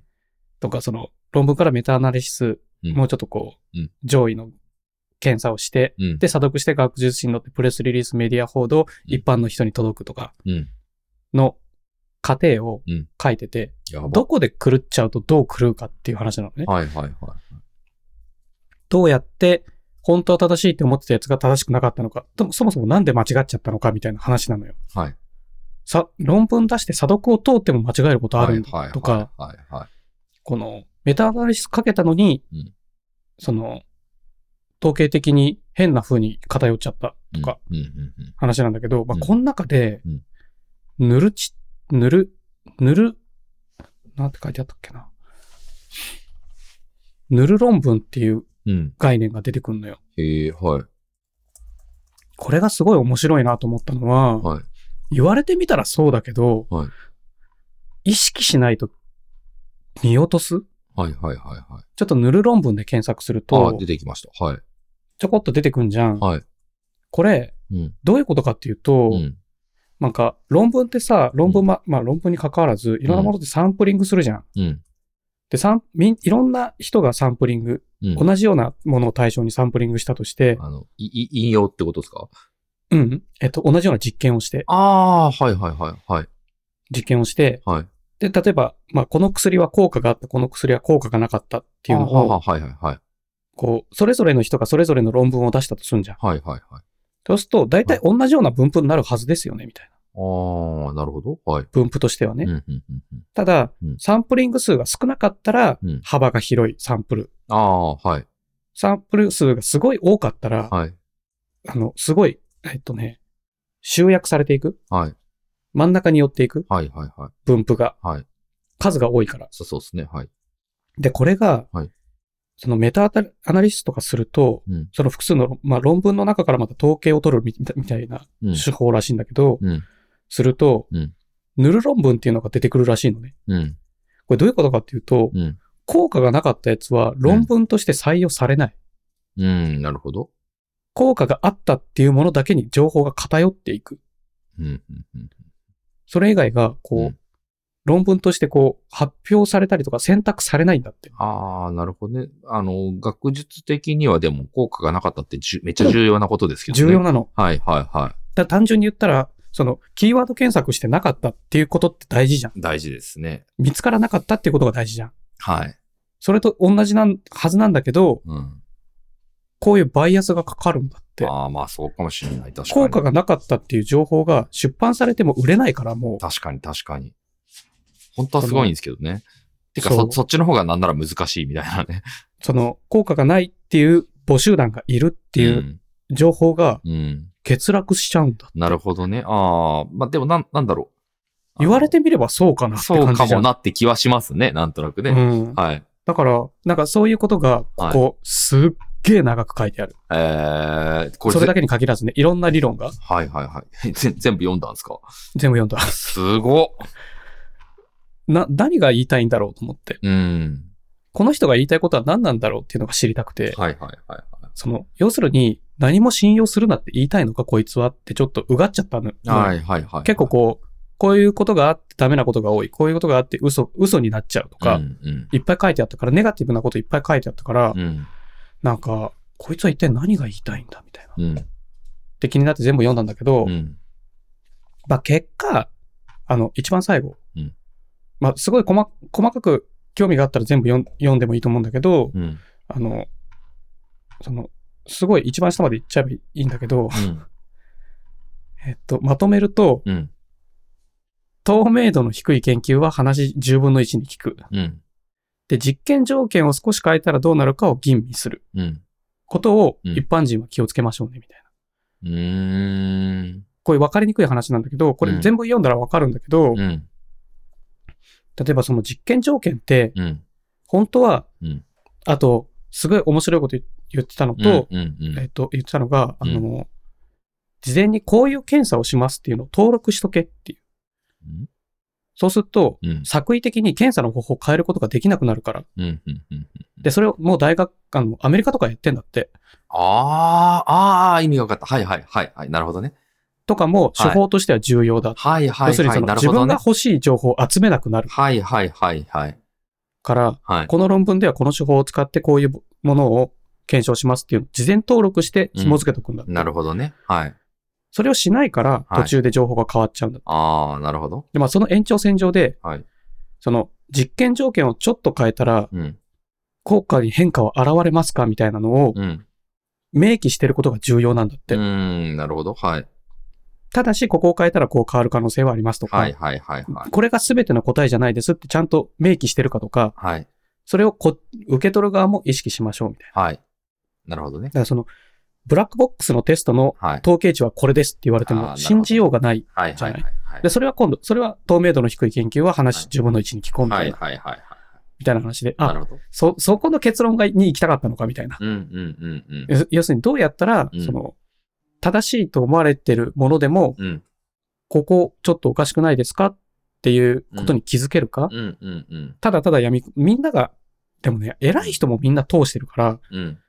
その、いろんな人をすり抜けてくるから、逆疑いにくいんだけど、逆に、その、あえてその、なんだろうな、不透明な部分に権威付けをするためにいろんな人を通してるまであるかもしれないで すよね。それだともうそもそも悪意があるじゃん はその、悪悪意がなくてすり抜けるパターンいもあはるいんはい。で、そうね、なるほどね。はい。うん、その、さっきのあの、塗る論文もそうだはけいど、はいはいはそこに悪意がなかったんだけどい。、なるほどね。そうかそうかそうか。そう。結果そこがすり抜けてきちゃって、うん。こう、当たり前のように、だから、これにはこういう結果があったんですよ、みたいになっちゃうがちはいはいはいはいはい。のを、うんこう、どこに、どこを我々は気をつけたらいいかをを説明したかったんだな、彼はってうんいう。うんうん。なるほどね。それが透明性と実験条件すごいですね。うん逆にすごい、なんか最後の結論だけ言われたら、まあ確かに僕もそう、そういう見方してるなって思うとこもあるんですけど。で、これは、この上ずーっと積み重ねてんだよ。そうそうそう。だからだ透明で性すよとね実験条件がそうです必よ要ねだってそういまう。さにその体現してるというかね。そう。だ すごっいてな。ね、すっごいほぼほぼ否定的なんだよね。ああ。この形だったらこういうミスが起こり得る。これならこれが起こり得る。その後知恵バイアスなんだよね。はいはいはいはい。書いてることが。だからムムムってなっちゃうんだけど、はいはいはいはい。行きたかったのはそれなんだみたいな。なるほどね。うん。って感じうん。だからまあすごい長いんだけど、うん読み応えのあるうん面白い、あの、フロムダさんのノートです。うん次。はいそんな話をしておいてこれですよ。うん海外の研究で肩こりの根本原因が明らかに。出たーこれ話自半分分にで聞か治れすてたん方です法を専門家が解説。これ話半分に聞かれたんです10分の1だよ。はい話10分の1。はいその透明性が分かんなかったら話10分のよ。 1そうね。そう、半半分じゃないですね。10分の1ですね。そう。はい透明性がなかったらよ。はい。ないっすえっね。と、あ、あともう一個なんだっけ透明性となんだっけあ、ね、実験条件を変えたら。はいはいはいはい。はい、でこれどうなるかっていう説明ね。はい。。じゃあ今から説明するよ。うん。肩こりの正体は、うん軽腸筋の機能不全が起きているから。うんこれどう不透明かい全然不透明ですよ。 まあまあ、でも、でも、まず結論から入ってるっていう意味では、僕はまずは、そうそうそうままずは OK、OK と。うん。で、みたいなとこですこかね、れが、うんあの、この軽腸筋っていうのがどこの筋肉とどこの筋肉が、あ、どこの、骨のどことどこが繋がってるかを、これ、こう、ちょこちょこ説明してくれるんですよ。うん、うん、うんうんうん。その、えっと、C1 から C、んなんて書いてあったっけな。だからここだけ聞くと。 C1 から C7 はいはい。はでいのうん頸椎の一つ一つに繋がってるその首のところはいはい。の一番上がい C1 なんだよねあ。ーその頭蓋骨に一番近い方が。はいはいで、そこと、はい。はい。に一本一本こう、ムニムニ生えてるっぽい。はいはいはいで、そこが、はい。うん。インナーマッスルとアウターマッスルのバランスが崩れて、はいはいはい。活性化しなくなっちゃうはい。と、はいその、インナーマッスルがちゃんと動かなくて、外ばっか使って、外がすごい痛い。その逆もあるみたいな。はい外ばっか使って、内がつ、あ、うん外を使えなくて、はい。あ、例えば、えっと、すごい前かがみで、猫背な状態でずっとスマホ見てる。はいはいはい。で、頭の重みをインナーマッスルだけで支えてる。はい。とかなると、うんそこの筋肉がうまく動かなくなって、うん。こう、徐々に浸透してって、その痛みになっていくんだって。うん。それをうん。ストレッチで改善させましょうっていう話なんですよ。はいはい。水平顎引き。うんまあどうやるかちょっとよピンとこなかったんだけど、ええはい。あの、頭の位置をまっすぐし、ま、まっすぐ乗っけて、うん。顎を引いた状態で、うん。なんか布団から起きるときに10回ぐらいなんか、2、3セットやるみたいな書いてある。なんかこのえ 3, 三ページ目になんーか、はいはい。書いてありますね。うんなんかよくわかんないけど、うんあと首を押さえにも。まあ、とにかく顎を引いた状態で、うん。その、軽腸筋うんが活性化するような動かし方をしましょうっうん。ていう話らしいんですよ。うん。で、これがね、うん最後のページ、4ページ目にすごい面白い、かっこいいこと書いてて、うん。大事なのは、うん誰かに直してもらいたいと思わないってことだって。おー、はいはいはいはこれね、でも確かになってすごいやっぱ感じててい。、はい。鈴木さん肩こり感じる派感じますね。はい。あの、マッサージとか行く派いきます。うそれはその肩こりが理由で行く派ーん、そうですね。なんか肩甲骨周りが重いなとか、足が重いなっていう時に行く感じですけああど。ーはいまあ、父が行くときは大体こう、腰がおかしいみたいあなーはさ、はははいはい。肩こりで行ったことがないんだよね、あんまり。ああー僕、まあ疲れですね、なんとなく。あー、はい怪我じゃなく。怪我、怪我とか痛みよりは疲れ、だるさみたいな感じですね。僕の場合。それをはい、なんかね、対処療法としてマッサージは有効だけど、はいはい。もう完全根対本処的療には、法。はい。その、筋肉のバランスはい。をストレッチして、はいはいはい。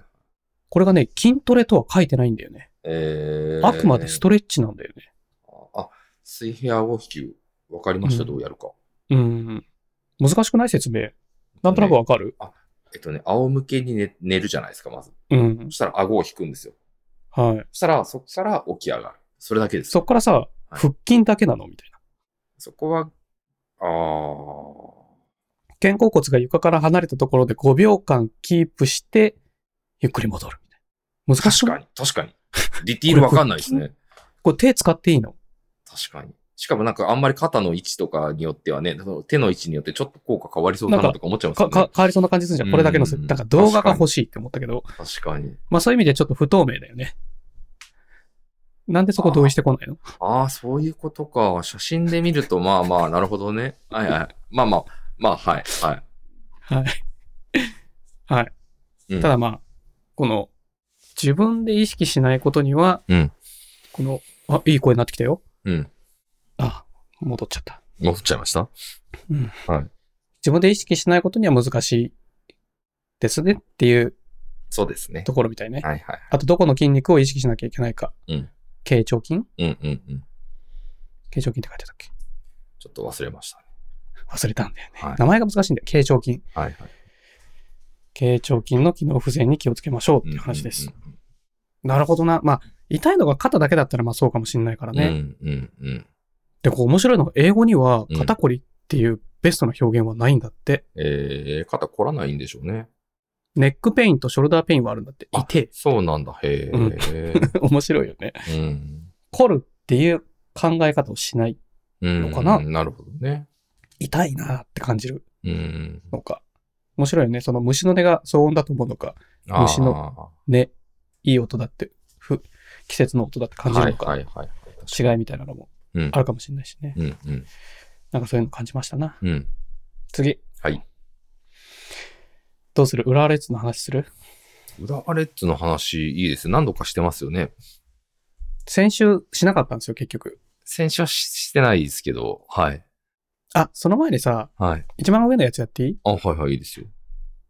テレビ朝日がポッドキャスト配信、うん聞くテレ朝うん。 20日開始。ええテレ朝が、うん。あ、IT メディアニュース。はテレテレビ朝日がうん2月20日、2日前からですね、い。うん。ポッドキャスト番組の制作と配信を始めると発表。うん本音声コンテンツのブランド、聞くテレ朝を立ち上げ新規事業として取り組む。当だ。ええこれさ、うん。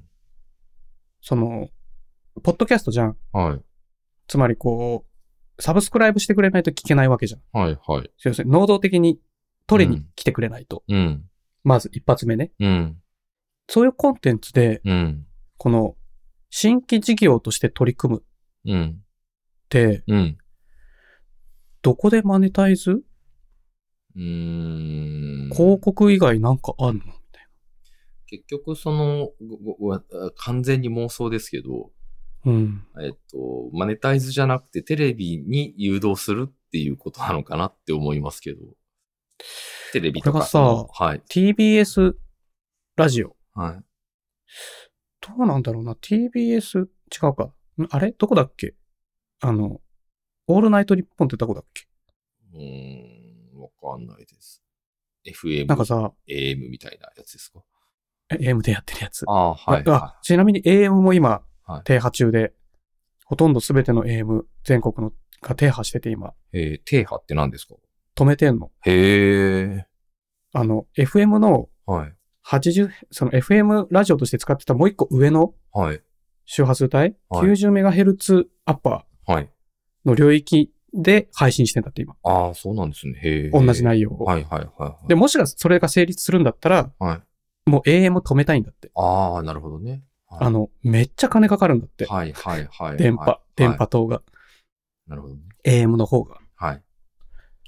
だからなんかこう、まあでも、なんかその、まあ話し方だけど、うんその、ラジオコンテンツを見てテレビに行く人っていない気がすんのよ。うーん。なんか、父はなんか昔からラジオ聞いてる派だったから、うん、うん、うん、うん。なんかラジオはラジオなんだよね。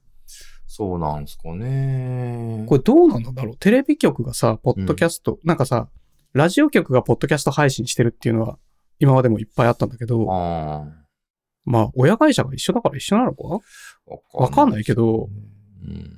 なんか、まあな、はい。なんうん。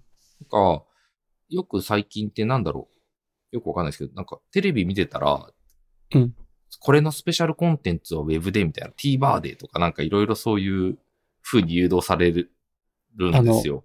サイドストーリーは Hulu だけみたいな。ああー、とかとかとかとかとかとか。はいはいはい。いやそういうか感じなのかなってなんかちょっとここれお話聞いてさ、う。うん。このテレビを紹介するとするじゃんこの番組のは中いで、はいはい。そうそうそうそう。こう。こういう番組をイメージそうっすねやりますみたいな。それ見に行きますいや、行くんじゃないですか。やっぱこう好きな人が、そのコンテンツについて喋ってて、これテレビでやるんで、ぜひ見てくださいみたいになったら、おお、見ようかなみたいになるんじゃないですかね。単純にそれだけだと新規事業として成立してない気がするんだよな。うーん。まあそういう効果がゼロじゃないにしてもね。うん、そう、これこの、この、コンテンツのブランド、キクテレ朝を立ち上げて新規事業として取り組む。うーん、なんかポッドキャスト、なんかブログで金を稼ぐって言ってるみたいな雰囲気があって気持ち悪さを感じる。 まあまあまあまあ、そうね。なんか、ね、出版社がブログ始めて新規事業としてうん。これを伸確ばしかていに、くんです。確かに、確っかてに。言われてる感覚と近い感じがして、そうですね。それは確かに僕もそうっすね。まあでも、ポッドキャストっていうものがさ、うん。こう、もっと、普通の人もたくさんうん。触れる、うん当たり前のメディアになってくれば、うん。 ちょっと待ってくはださいい。これ、 このこの記事の、あの、最後のところにあるの面白いですね。その、えーどこどこさほぼ最後の、新型コロナを経験し、日あ々はは変化を続ける社会。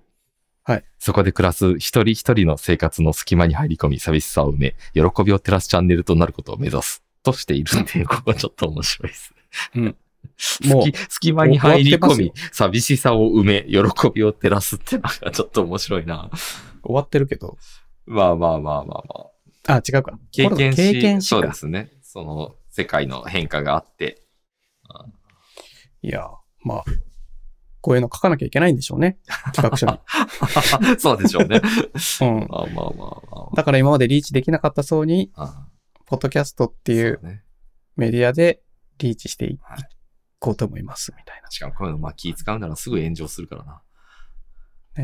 ねえまあいいけどさ、まあ認知が広がるのは嬉しいんだけど、はい。なんか、だから、ポッドキャストはこうしなきゃいけないよね、みたいに言われるとイラッとするあー。なるほどね。はい。逆に。はいはいはなんかえ好き勝手やらしとけよ、こっちには、みたいな。い。うん。なんか、これがポッドキャストのフォーマットですって言われると、なるほど。なんか、それはそれで、あ、そうっすか、みたいな感じになっちゃうし。はいはいはい。で、J1 浦和ですよ。はい。このさ、はいこれ、いや、あの、そんな大した話じゃないんだけど、はい。好きなんですか浦和、 な何度か取り上げますよね、裏和の話何度。か取り上げてる気がする。はい。けど、今回、あの、えっと、あ、そう、あの、天皇杯にさ、うん出場権剥奪された件ね、はいはいはいはあれの、い。はい。えっと、第三者委員会からの発表があったんですよ。おー、はいはいはで、こう最初のこの Yahoo ニュースの記事。い。うん。 J1 裏は、暴徒化問題でサポーターから意見。うん。設備さえ J1 クラスなら問題起きなかった。た。 J1、設備さえ J1 クラスなら起きなかった問題っなるほど。ていうはタイトルの記事。い。すごくないまあまあまあまあまあまあ。これ、うんその、あの事件があったと後に、うん。第三者委員会を設置して、うん第三者委員会を設置して、うん。あの、いろいろ調査をしてもらっうん。うたんだよね、ん。うん。で、その結果、うんうんその特定のグループの調査してくれた人たちから、うん。設備の不正が適切じゃなかったっていうのも原因としてあるから、うん。うん。うん。うん。そういうところもうん改善しなきゃいけないうん。うよんみたいなっ。うん。うん。ていう記事なのね、これって。うん。それを紹介した記事なんだけど、はい。そこだけ見ると、うん。何言ってんだ問題まあまのあ、話。そこだけだと。でも全体の中の一つの意見としてこういうのがありましたであれば僕はで、全然。これが、はい。で、これを受けて質問したサポーターは、うん。うん個人的にはうん。設備さえ J1 クラスの設備なら起きなかった問題じゃないかなと思っていますので、うんうんうんっていう持論を展開したって最後に書いてあるじゃんはいはいはい。サポーターはね。はい。これ委員会は、うん。だからこれ、うんこの、このうんトースポウェブうん。の記事うん。がすごい、うん浦和を、なんかそうね。変な委員会の印象をつけようとはいしてるですね感じがしてはいならないわけ。はい。僕もそう思います。それ、はい感覚じゃなくて、はい実際にその下に、はい浦和レッズサポーターによる違反行為について第12法っうん。ていうリンクを置いてあるんだけど、うん。うん。浦和レッドダイヤモンドズはい。これまあ長いんだけど、うん。これ、第この報告会12号のっ、てすごいですね。これ、この、この第三者委員会の、はい。第三者委員あ会、全文みたいの載ってるじゃな全部いですか。書いてあるの。こはい。れ全部読んだんですよ。はい、はい、はで、これそもそもい。うん。専門委員が、うん。あの、何人いたのかなはい。結構いて、はい七八8人ぐらいいたのかなはどっかに書いてあったのかな ?8 人かな、い。うん。で、それをうん3つのグループに分けた。うんで、それぞれうんいろんなうんポジションの人、うん大学の先生だったり、うん。うん法律事務所の弁護士の方はいとはっいて、はい。でいろんなポジションの人にわを3つのグループに分けて、はいあ、で、6人、そのうちの6人を3つのグループに分けて、2人ずつね、はいはいそれぞれのグループに、はいそれぞれの、この視点での解調べて、この視点で調べてください。この視点で調べてください。うん。この視点で調べてくださいって、3つの視点でうん。調べてくださいって依頼を出してんのよ。はいはいはい。その依頼の一つに、はいその、設備の問題があるかどうかっていうのがあるだけなのよ。うん。うんうんうん、そうね。だから、はいこれ、6個依頼してる。だから、えっ、と、結局、はい。 3、3つの、えっ、と、あ、A チームの、うん。 A チームはうん、不適切行為の原因分う析。んうんうん B チームは、うん。うん。クラブが講じた対策についての評価と問題点の洗い出し。うんうんうん。 C チームはうん、今後の必要な対策の点検検討っうん。ていう3つの視点でうん。やってください。うん。だから、原因分析に設備問題が出るのは当たり前なんだよね。うん。そうですね。それをうん、そこだけ切り取ってんだよね、あの、そうねと、なんだっけ、確かに確かにスポウはいェブはい。の記事が。はいで、恐ろしいことにさっきのトースポに戻ってもらっていいはい。そう下の方に行くと、はいコメントついてると思うんですよ。うん。ああ、はいはい。ヤフコメですね。その、はいで、もっと見るとか押すと、はい。まあ、パーって出てくるんだけど、は例えいばはい1個目のコメント、はい。これどっちが新しいんだろうん。う。これわから新ん着し、おすすめ順にデフォルトだとなってるんで、新着順に並び替えれば、あまあいいれでかす、おすすめ順でいいや。はい設備が整ってれば、衝突は避けられたかもしれないが、どれだけ設備を整えても警備員を投げ飛ばすのを防ぐことはできない。それを可能にするのは、にはサポーターが G1 クラスの自制心を持つことが必要ではないでしょうか。うん。って書いてあるじゃん。うん。で、それ以降さ、うん。まあ、これはさ、あその、えっと、ファンとしてのあり方っていうか、うんうん人としてうん。スポーツを観戦する楽しみ方がそもそも間違ってますよねっていう話じゃん。うん。まあこまあの、まこのあ、コメント。設備っていう問題もありつつ、サポータそーうってそうそういうことにもそう当然これ問で題があったよねっていうコメントですね。はい。これ、下の方に行くと、はい。あの、そんなサポーターおかしくないみたいな話どんどん出てくるわけ。ああ、なるほどね。はい。つまりさ、うん。オリジナルを読んでないし、オリジナルにリンクが貼ってないから、まあまあそうですね。はい。その、元がどういう調査発表だったのかみんな認識できてないんですよ。はいはいはいはい。これ、良くないくないみたい な。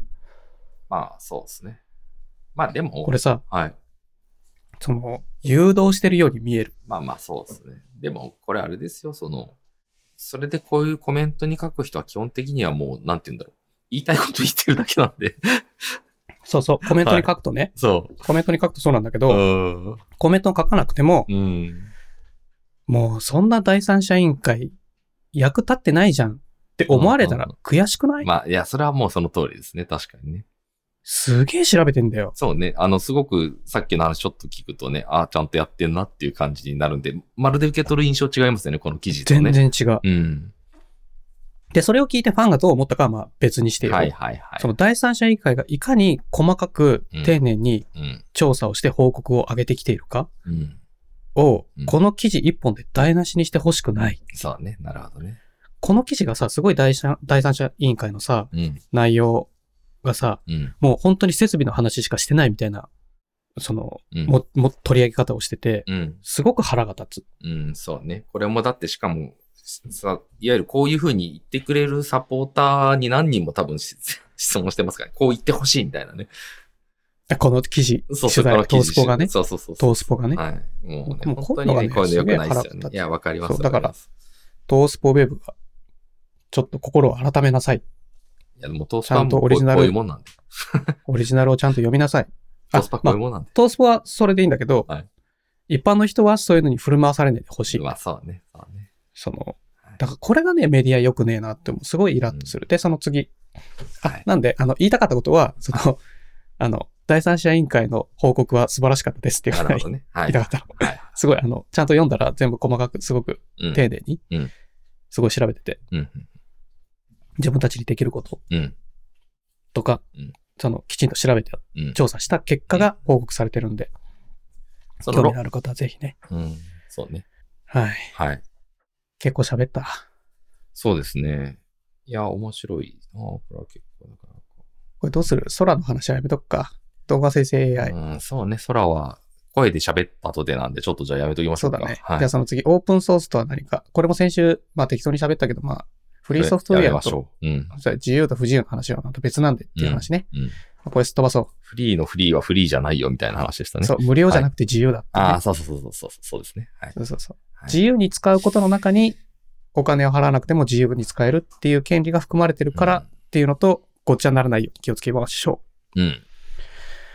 じゃあそれにするどれですかブックサンドアップス。ああ、久しぶりのまあ。まあまあまあ。もうタイトルだけでお腹いっぱいですけど、まあまあ、はい。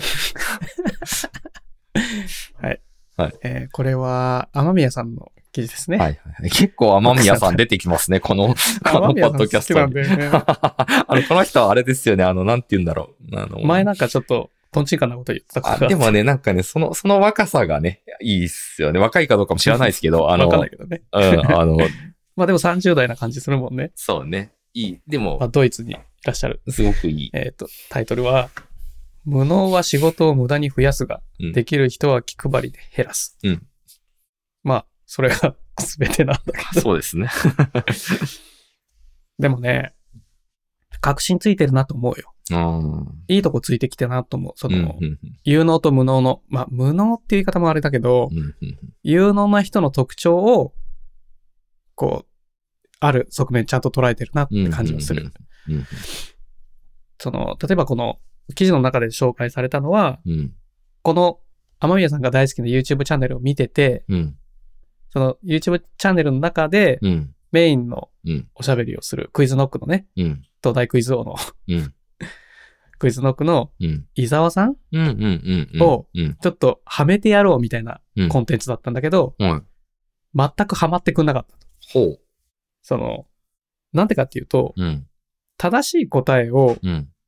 言う、正しいと思って言っちゃうと、うん。編集過程でうんチェックしなきゃいけなくなるから、うん。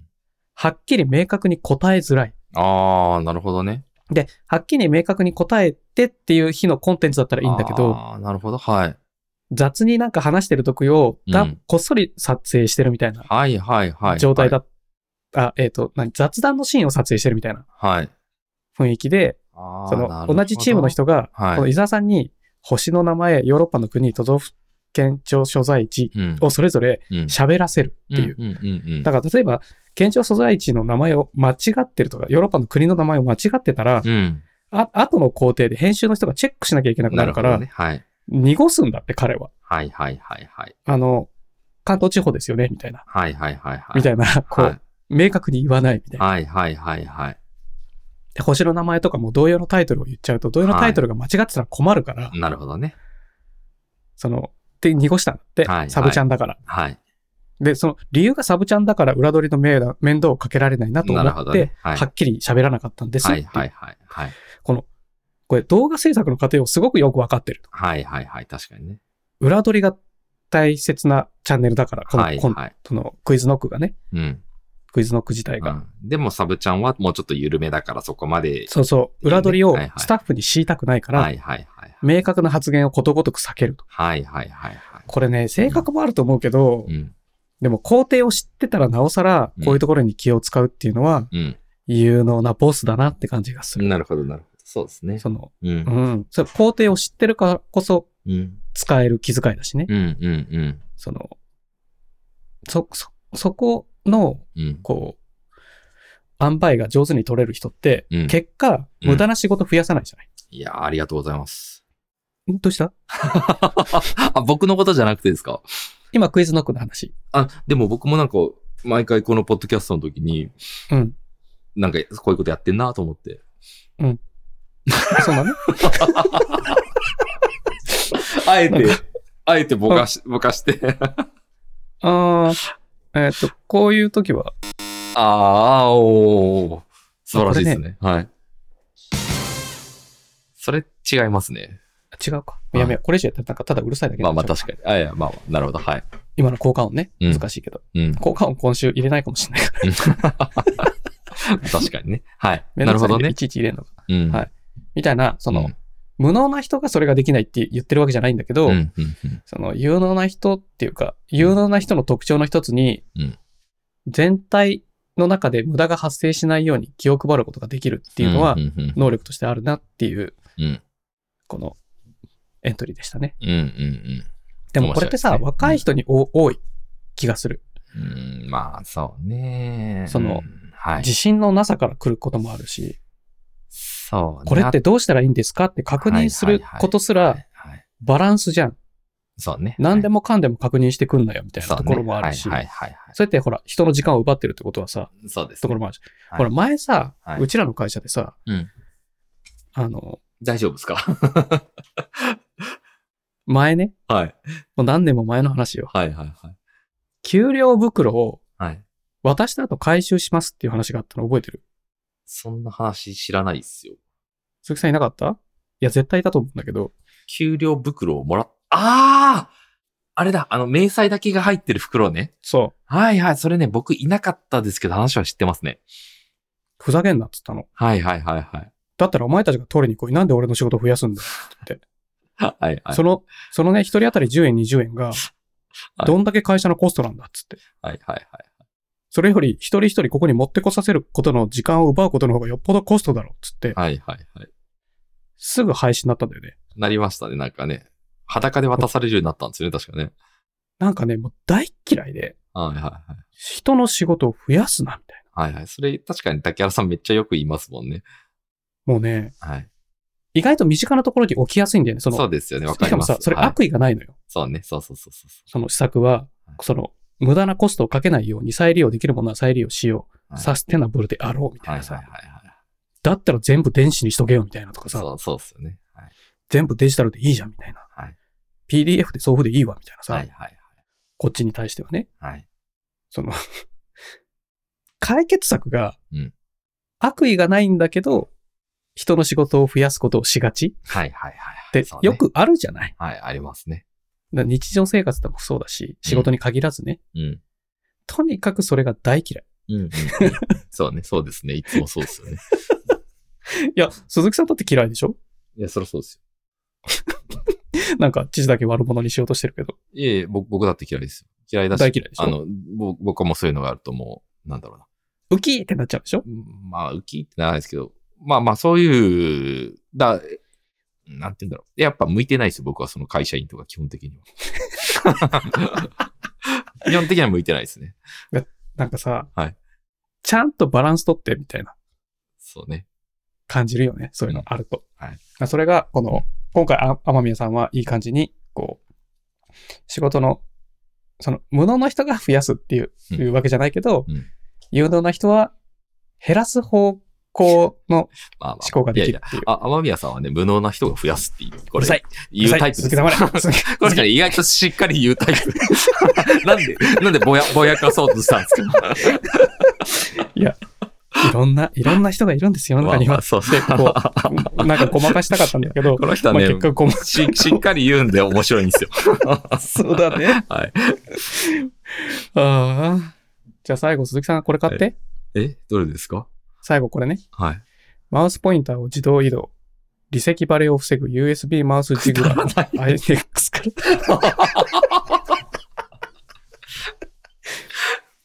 くそくだらないっすね。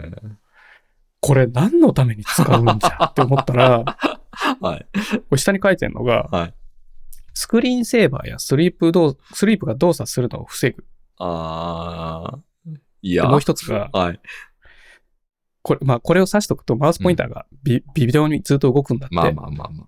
その次に、うん。テレワーク時の離席バレ防止にもま使えある。まあまあまあ。これ何がしたいのれ何何がしたいのいや、目的は何なのこれもう、この記事の面白さだけを求めてるじゃない ですか。3種類の動作モードを搭載とか、もうなんかちょっと面白いじゃないですか。そうだ。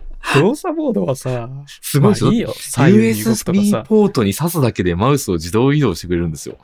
はい。どうまいうあいいよ3種類のモードなんだろうな。あ、あっあた。の、左右に移動する。左右に一左右定に距離移動させ一定距る。離移動する。クソモード。画面。内をランダムに移動する。あはいはいはい。モード3はモード3がランダム。モード1は小さい範囲で左右に動く。 1と2はもう、 まあ、これ絶対ネタですよ。これね、はい。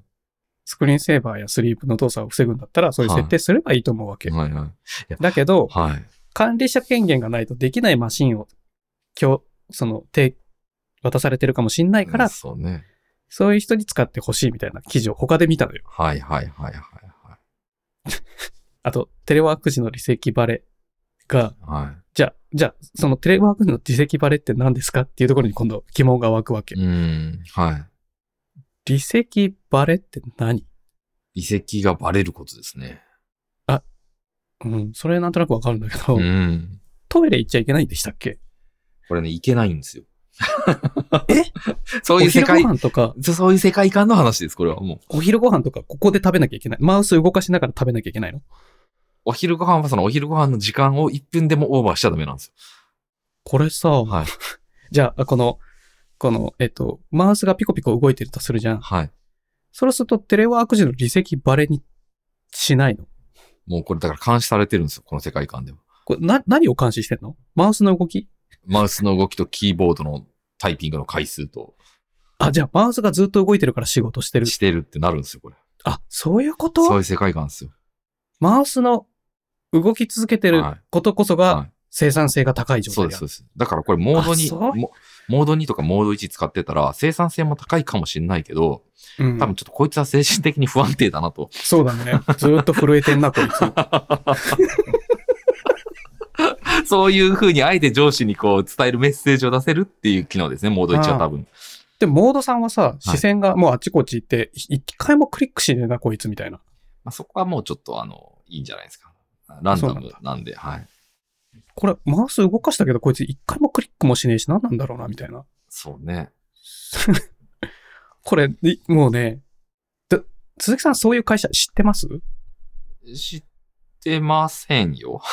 あまあまあ、でも知ってません。いや、しまあ、聞いたことはありますね。あ、本当に、はいそのリアルに存在するっていう話それとも、そういうとこあったらおも面白いよねっていう話うんと、リアルに存在。あの、で、いわゆるよくあるのは、あの、カメラを必ずオンにしないとダメってやつですね。それは目的は監視です。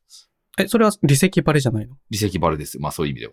ちゃんと仕事してますよねと。カメラの前で。え、カメラで見たらわかんのカメラをずーっとオンにし続けないとならないらしいんですよ。その仕事時間中。こっちの。はい。ミーティングじゃなくてミーティングじゃなくて、仕事時間中ですよ。それ、ちょっと、いつ、その会社って、はいじゃあそのオンにしてるカメラを見てるバカなやつがいんのまあ、いるかはわかんないですけど、 そこまで見てるかわかんないですけど、でも少なくとも、まあ、録画してるかもしれないし、あれなんであの時いなかったんですかみたいに言われるかもしれないですよね。監視カメラってことまあ、そう、もう、そうです。言うたら監視カメラみたいなこん感じですよ。それ仕事関係なくない仕事中、 いやいやいや、関係ないと僕は思いますけど、え、オフィスの中にも監視カメラがあるってことあ、そういう職種なんか、こう、サイバーな、こう、あやこうやを、ああ、はいはいはい。漏れたら困るみたいな、そう、そ常ういうにのもあるでしょうね、まあね。証拠を残しとかなきゃいけはないいみはたいいな。はい、はい。それならわかる気がする。でそうじゃないですよ。ただ単に、えっ、と、時給、時間大会で働いてもらっている人たちがちゃんと1分1秒、たがわずに、サボらず働いているということを保証したい、監視したいっていうことじゃないんですかそれを監視するのにコストかかってどうしてんのって感じするね。そこは多分、別にか監視してないんですよ。そういう会社だったら。ただ、いわあゆるプだまレッシャーをかけていってるっていう。うわ、すっげえ性格悪い。見。て、見てますぜみたいな。 いや、わかんないですけど いや、だって成果物で見りゃわかんじゃん、そんなの。成果物。成果物じゃいダメだ。いや、ほんとそう思いますけどね。や、その、 その、さ鈴木さんのさ、き聞いたことある会社は、うん。その、ど、どのぐらい詳しく聞いたこと、聞、聞きましたあんまりもうバカバカしくて聞くのやめたあの、ごめんなさい。僕の話はね、こういう話は大体面接ですね。面接の時に、その、その候補者の方が、そうそうそうそう、そういう。そういう感じだ職っ場たんだっですよたんです、みたいなそうみたいな。でリモートの時になんかルールとかありますかみたいに聞かれるわけですよ。監視されたりとか、テレビオンにしないとダメとか、必ずか顔出ししないとダメとか、なんかそういうのありますかって聞かれて、いや、ないですよ。なんか気になるんですかみたいな会話すると、そういうのが出てきたりするんですよ。そういう話を。怖っはい。それもなんか、カニ光線みたいな感じ。ああ、そうです、そうです。だから、いや、もうもうエンジニアだし、わかりやすいから、基本的にはアウトプットのボリュームだけで評価するんで、別に最悪、働いてなくてもアウトプットが出てるの何にも問題ないですって話をするんですけど。はいえ、。それジムの仕事も一緒だと思うんだけど、そう思うんですけどね。すごいね。あ、はい面接、だから、だからそんなに詳しくは聞けないそのうかです、そうです、そうです。そこまではね、雑談として話してるわけでもないんで、 はい。そうだね。はい聞きてー。聞きてー、それ、それで、それで、なんかこう、抜群に効果が出てるのかどうかも知りてあー。ーだとした。ら、よほど効果が低いんだなって思う。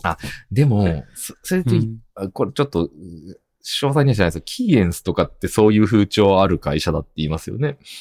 そもそもだってあの会社ってめっちゃ忙しいでしょそうそうそう。でも、数分単位とか、なんなら本当にマウスとかキーボードのタイピングの数も、あ、いやいや、そんなことを監視するまでもなく忙しいでしょ、まあまあね、あの、だからイメージですよね。イメージで言うと、あイメージそう、そこまでもうなんだろう、監視されてロボットのようにひたすらこう働き続けるみたいな。あ本当はい。もうなんか、すげえ優秀な人が、命を削りながら働いてるってイメまーあそうジでなんだけすど。。ね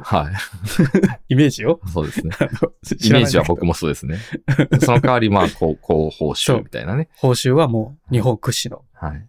報酬額が提示まさあれる、、毎、毎年毎年、年収、平均年収ランキングナンバーワンみたいなもう会絶社対上がってくですかるもんらねね。はい。はい。そんな感じうん。いやいや、だから。あ、最後、こはい。最後これ気持ち悪かったから最後気持ちいいところで終わろう か。そうしましょうか。はい。あの、これ。語学アプリデュオリンゴ、世界で独走、学習達成感に初期。ディオリン理ゴ、系志望本です当にね、話聞くもんなうん。これが1月9日の、あの記事なんですけど、うん。あの、父がもう毎朝やってるのね。デュオリンゴとみかん。うん。デュオリンゴがその文法とか、うん発発音とか、うん。で、みかんはもう本当に単語帳。うん。で、デュオリンゴ、デュオリンゴはね、今、370日連続記録更新中です。うん。あの、どんだけうん。コロナで苦しくても、うん。どんだけインフルでうなっても、うん。必ずデュオリン、デュオリンゴで 1日5分はやるみたいな。もう、だって、そうやって完全にいわゆるその、この人たちが言ってる、このゲーミフィケーションの、その、そ要素にやられてる人ですそうよ。中毒者ですよね。う。で、これ面白いのが、はい。 5日以内だったら、うん。ん違う。なんか5回までは、うん。スキップ、あの、なんていうの、スキップした日を取り消せる、オプションとかを。あんのよ。はいはいはいはいらないよ、それって思いながら、い。あーそのあの、コインみたいな感いじでや、。でもあれですよね。いわゆるその、いや、意味はわかるな。はい。でもそれこそゲーミフィケーションじゃんそうですね。そのはい。あの、鈴木さんがあの、ポケモンスリープみたいな。はいはいはいはいはい。今もやってるやってますよ。トラッキングしてるしてますしてます。トラッキングし続けたいっていう、うん。みたいな。うん。の中でう、ん。こう、デュオリンゴが独走なんだって。うーん、そうね。すごくないなんかね、最近ちょっとそれこそ、その、まあ、英語っていうのもそうですけど、あ、めっちゃ聞きますよ。あの、プロダクトの、あの、えっ、と、プロダクトマネージメントみたいなことやると、あ、デュオリンゴの話が出てくるめってちゃこくちゃ出ますね。とへいろんえ。なとこで結構出てきて、ディオリンゴみたい、みたいな感じとか。で、ちなみに、はい。デュオリンゴが英語学習の基準にしてる、はい。あの、企画が、うん。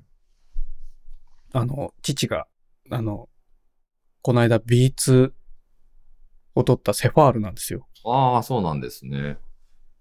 セファールに準拠してプログラムはい。そのはい。問題をはい。こう組み、組み立ててるんだって。はい。なんかね、僕もまあ、英語の勉強って意味もあるし、まあ、そのアプリを見てく、見ておくっていう意味でもちょっとやろうかなって思い始めちゃってますからね。アプアプリはね、でもよくできてる。へあの、あ、飽きないっていうえ。か、はいはいはいはい。で、苦手なところが本当に何回も出てくる。はいはい はいはい。くそーと思って。はい。で、苦手だから何回もまし間違えんのよ。はい。で、何回も間違えると、うん。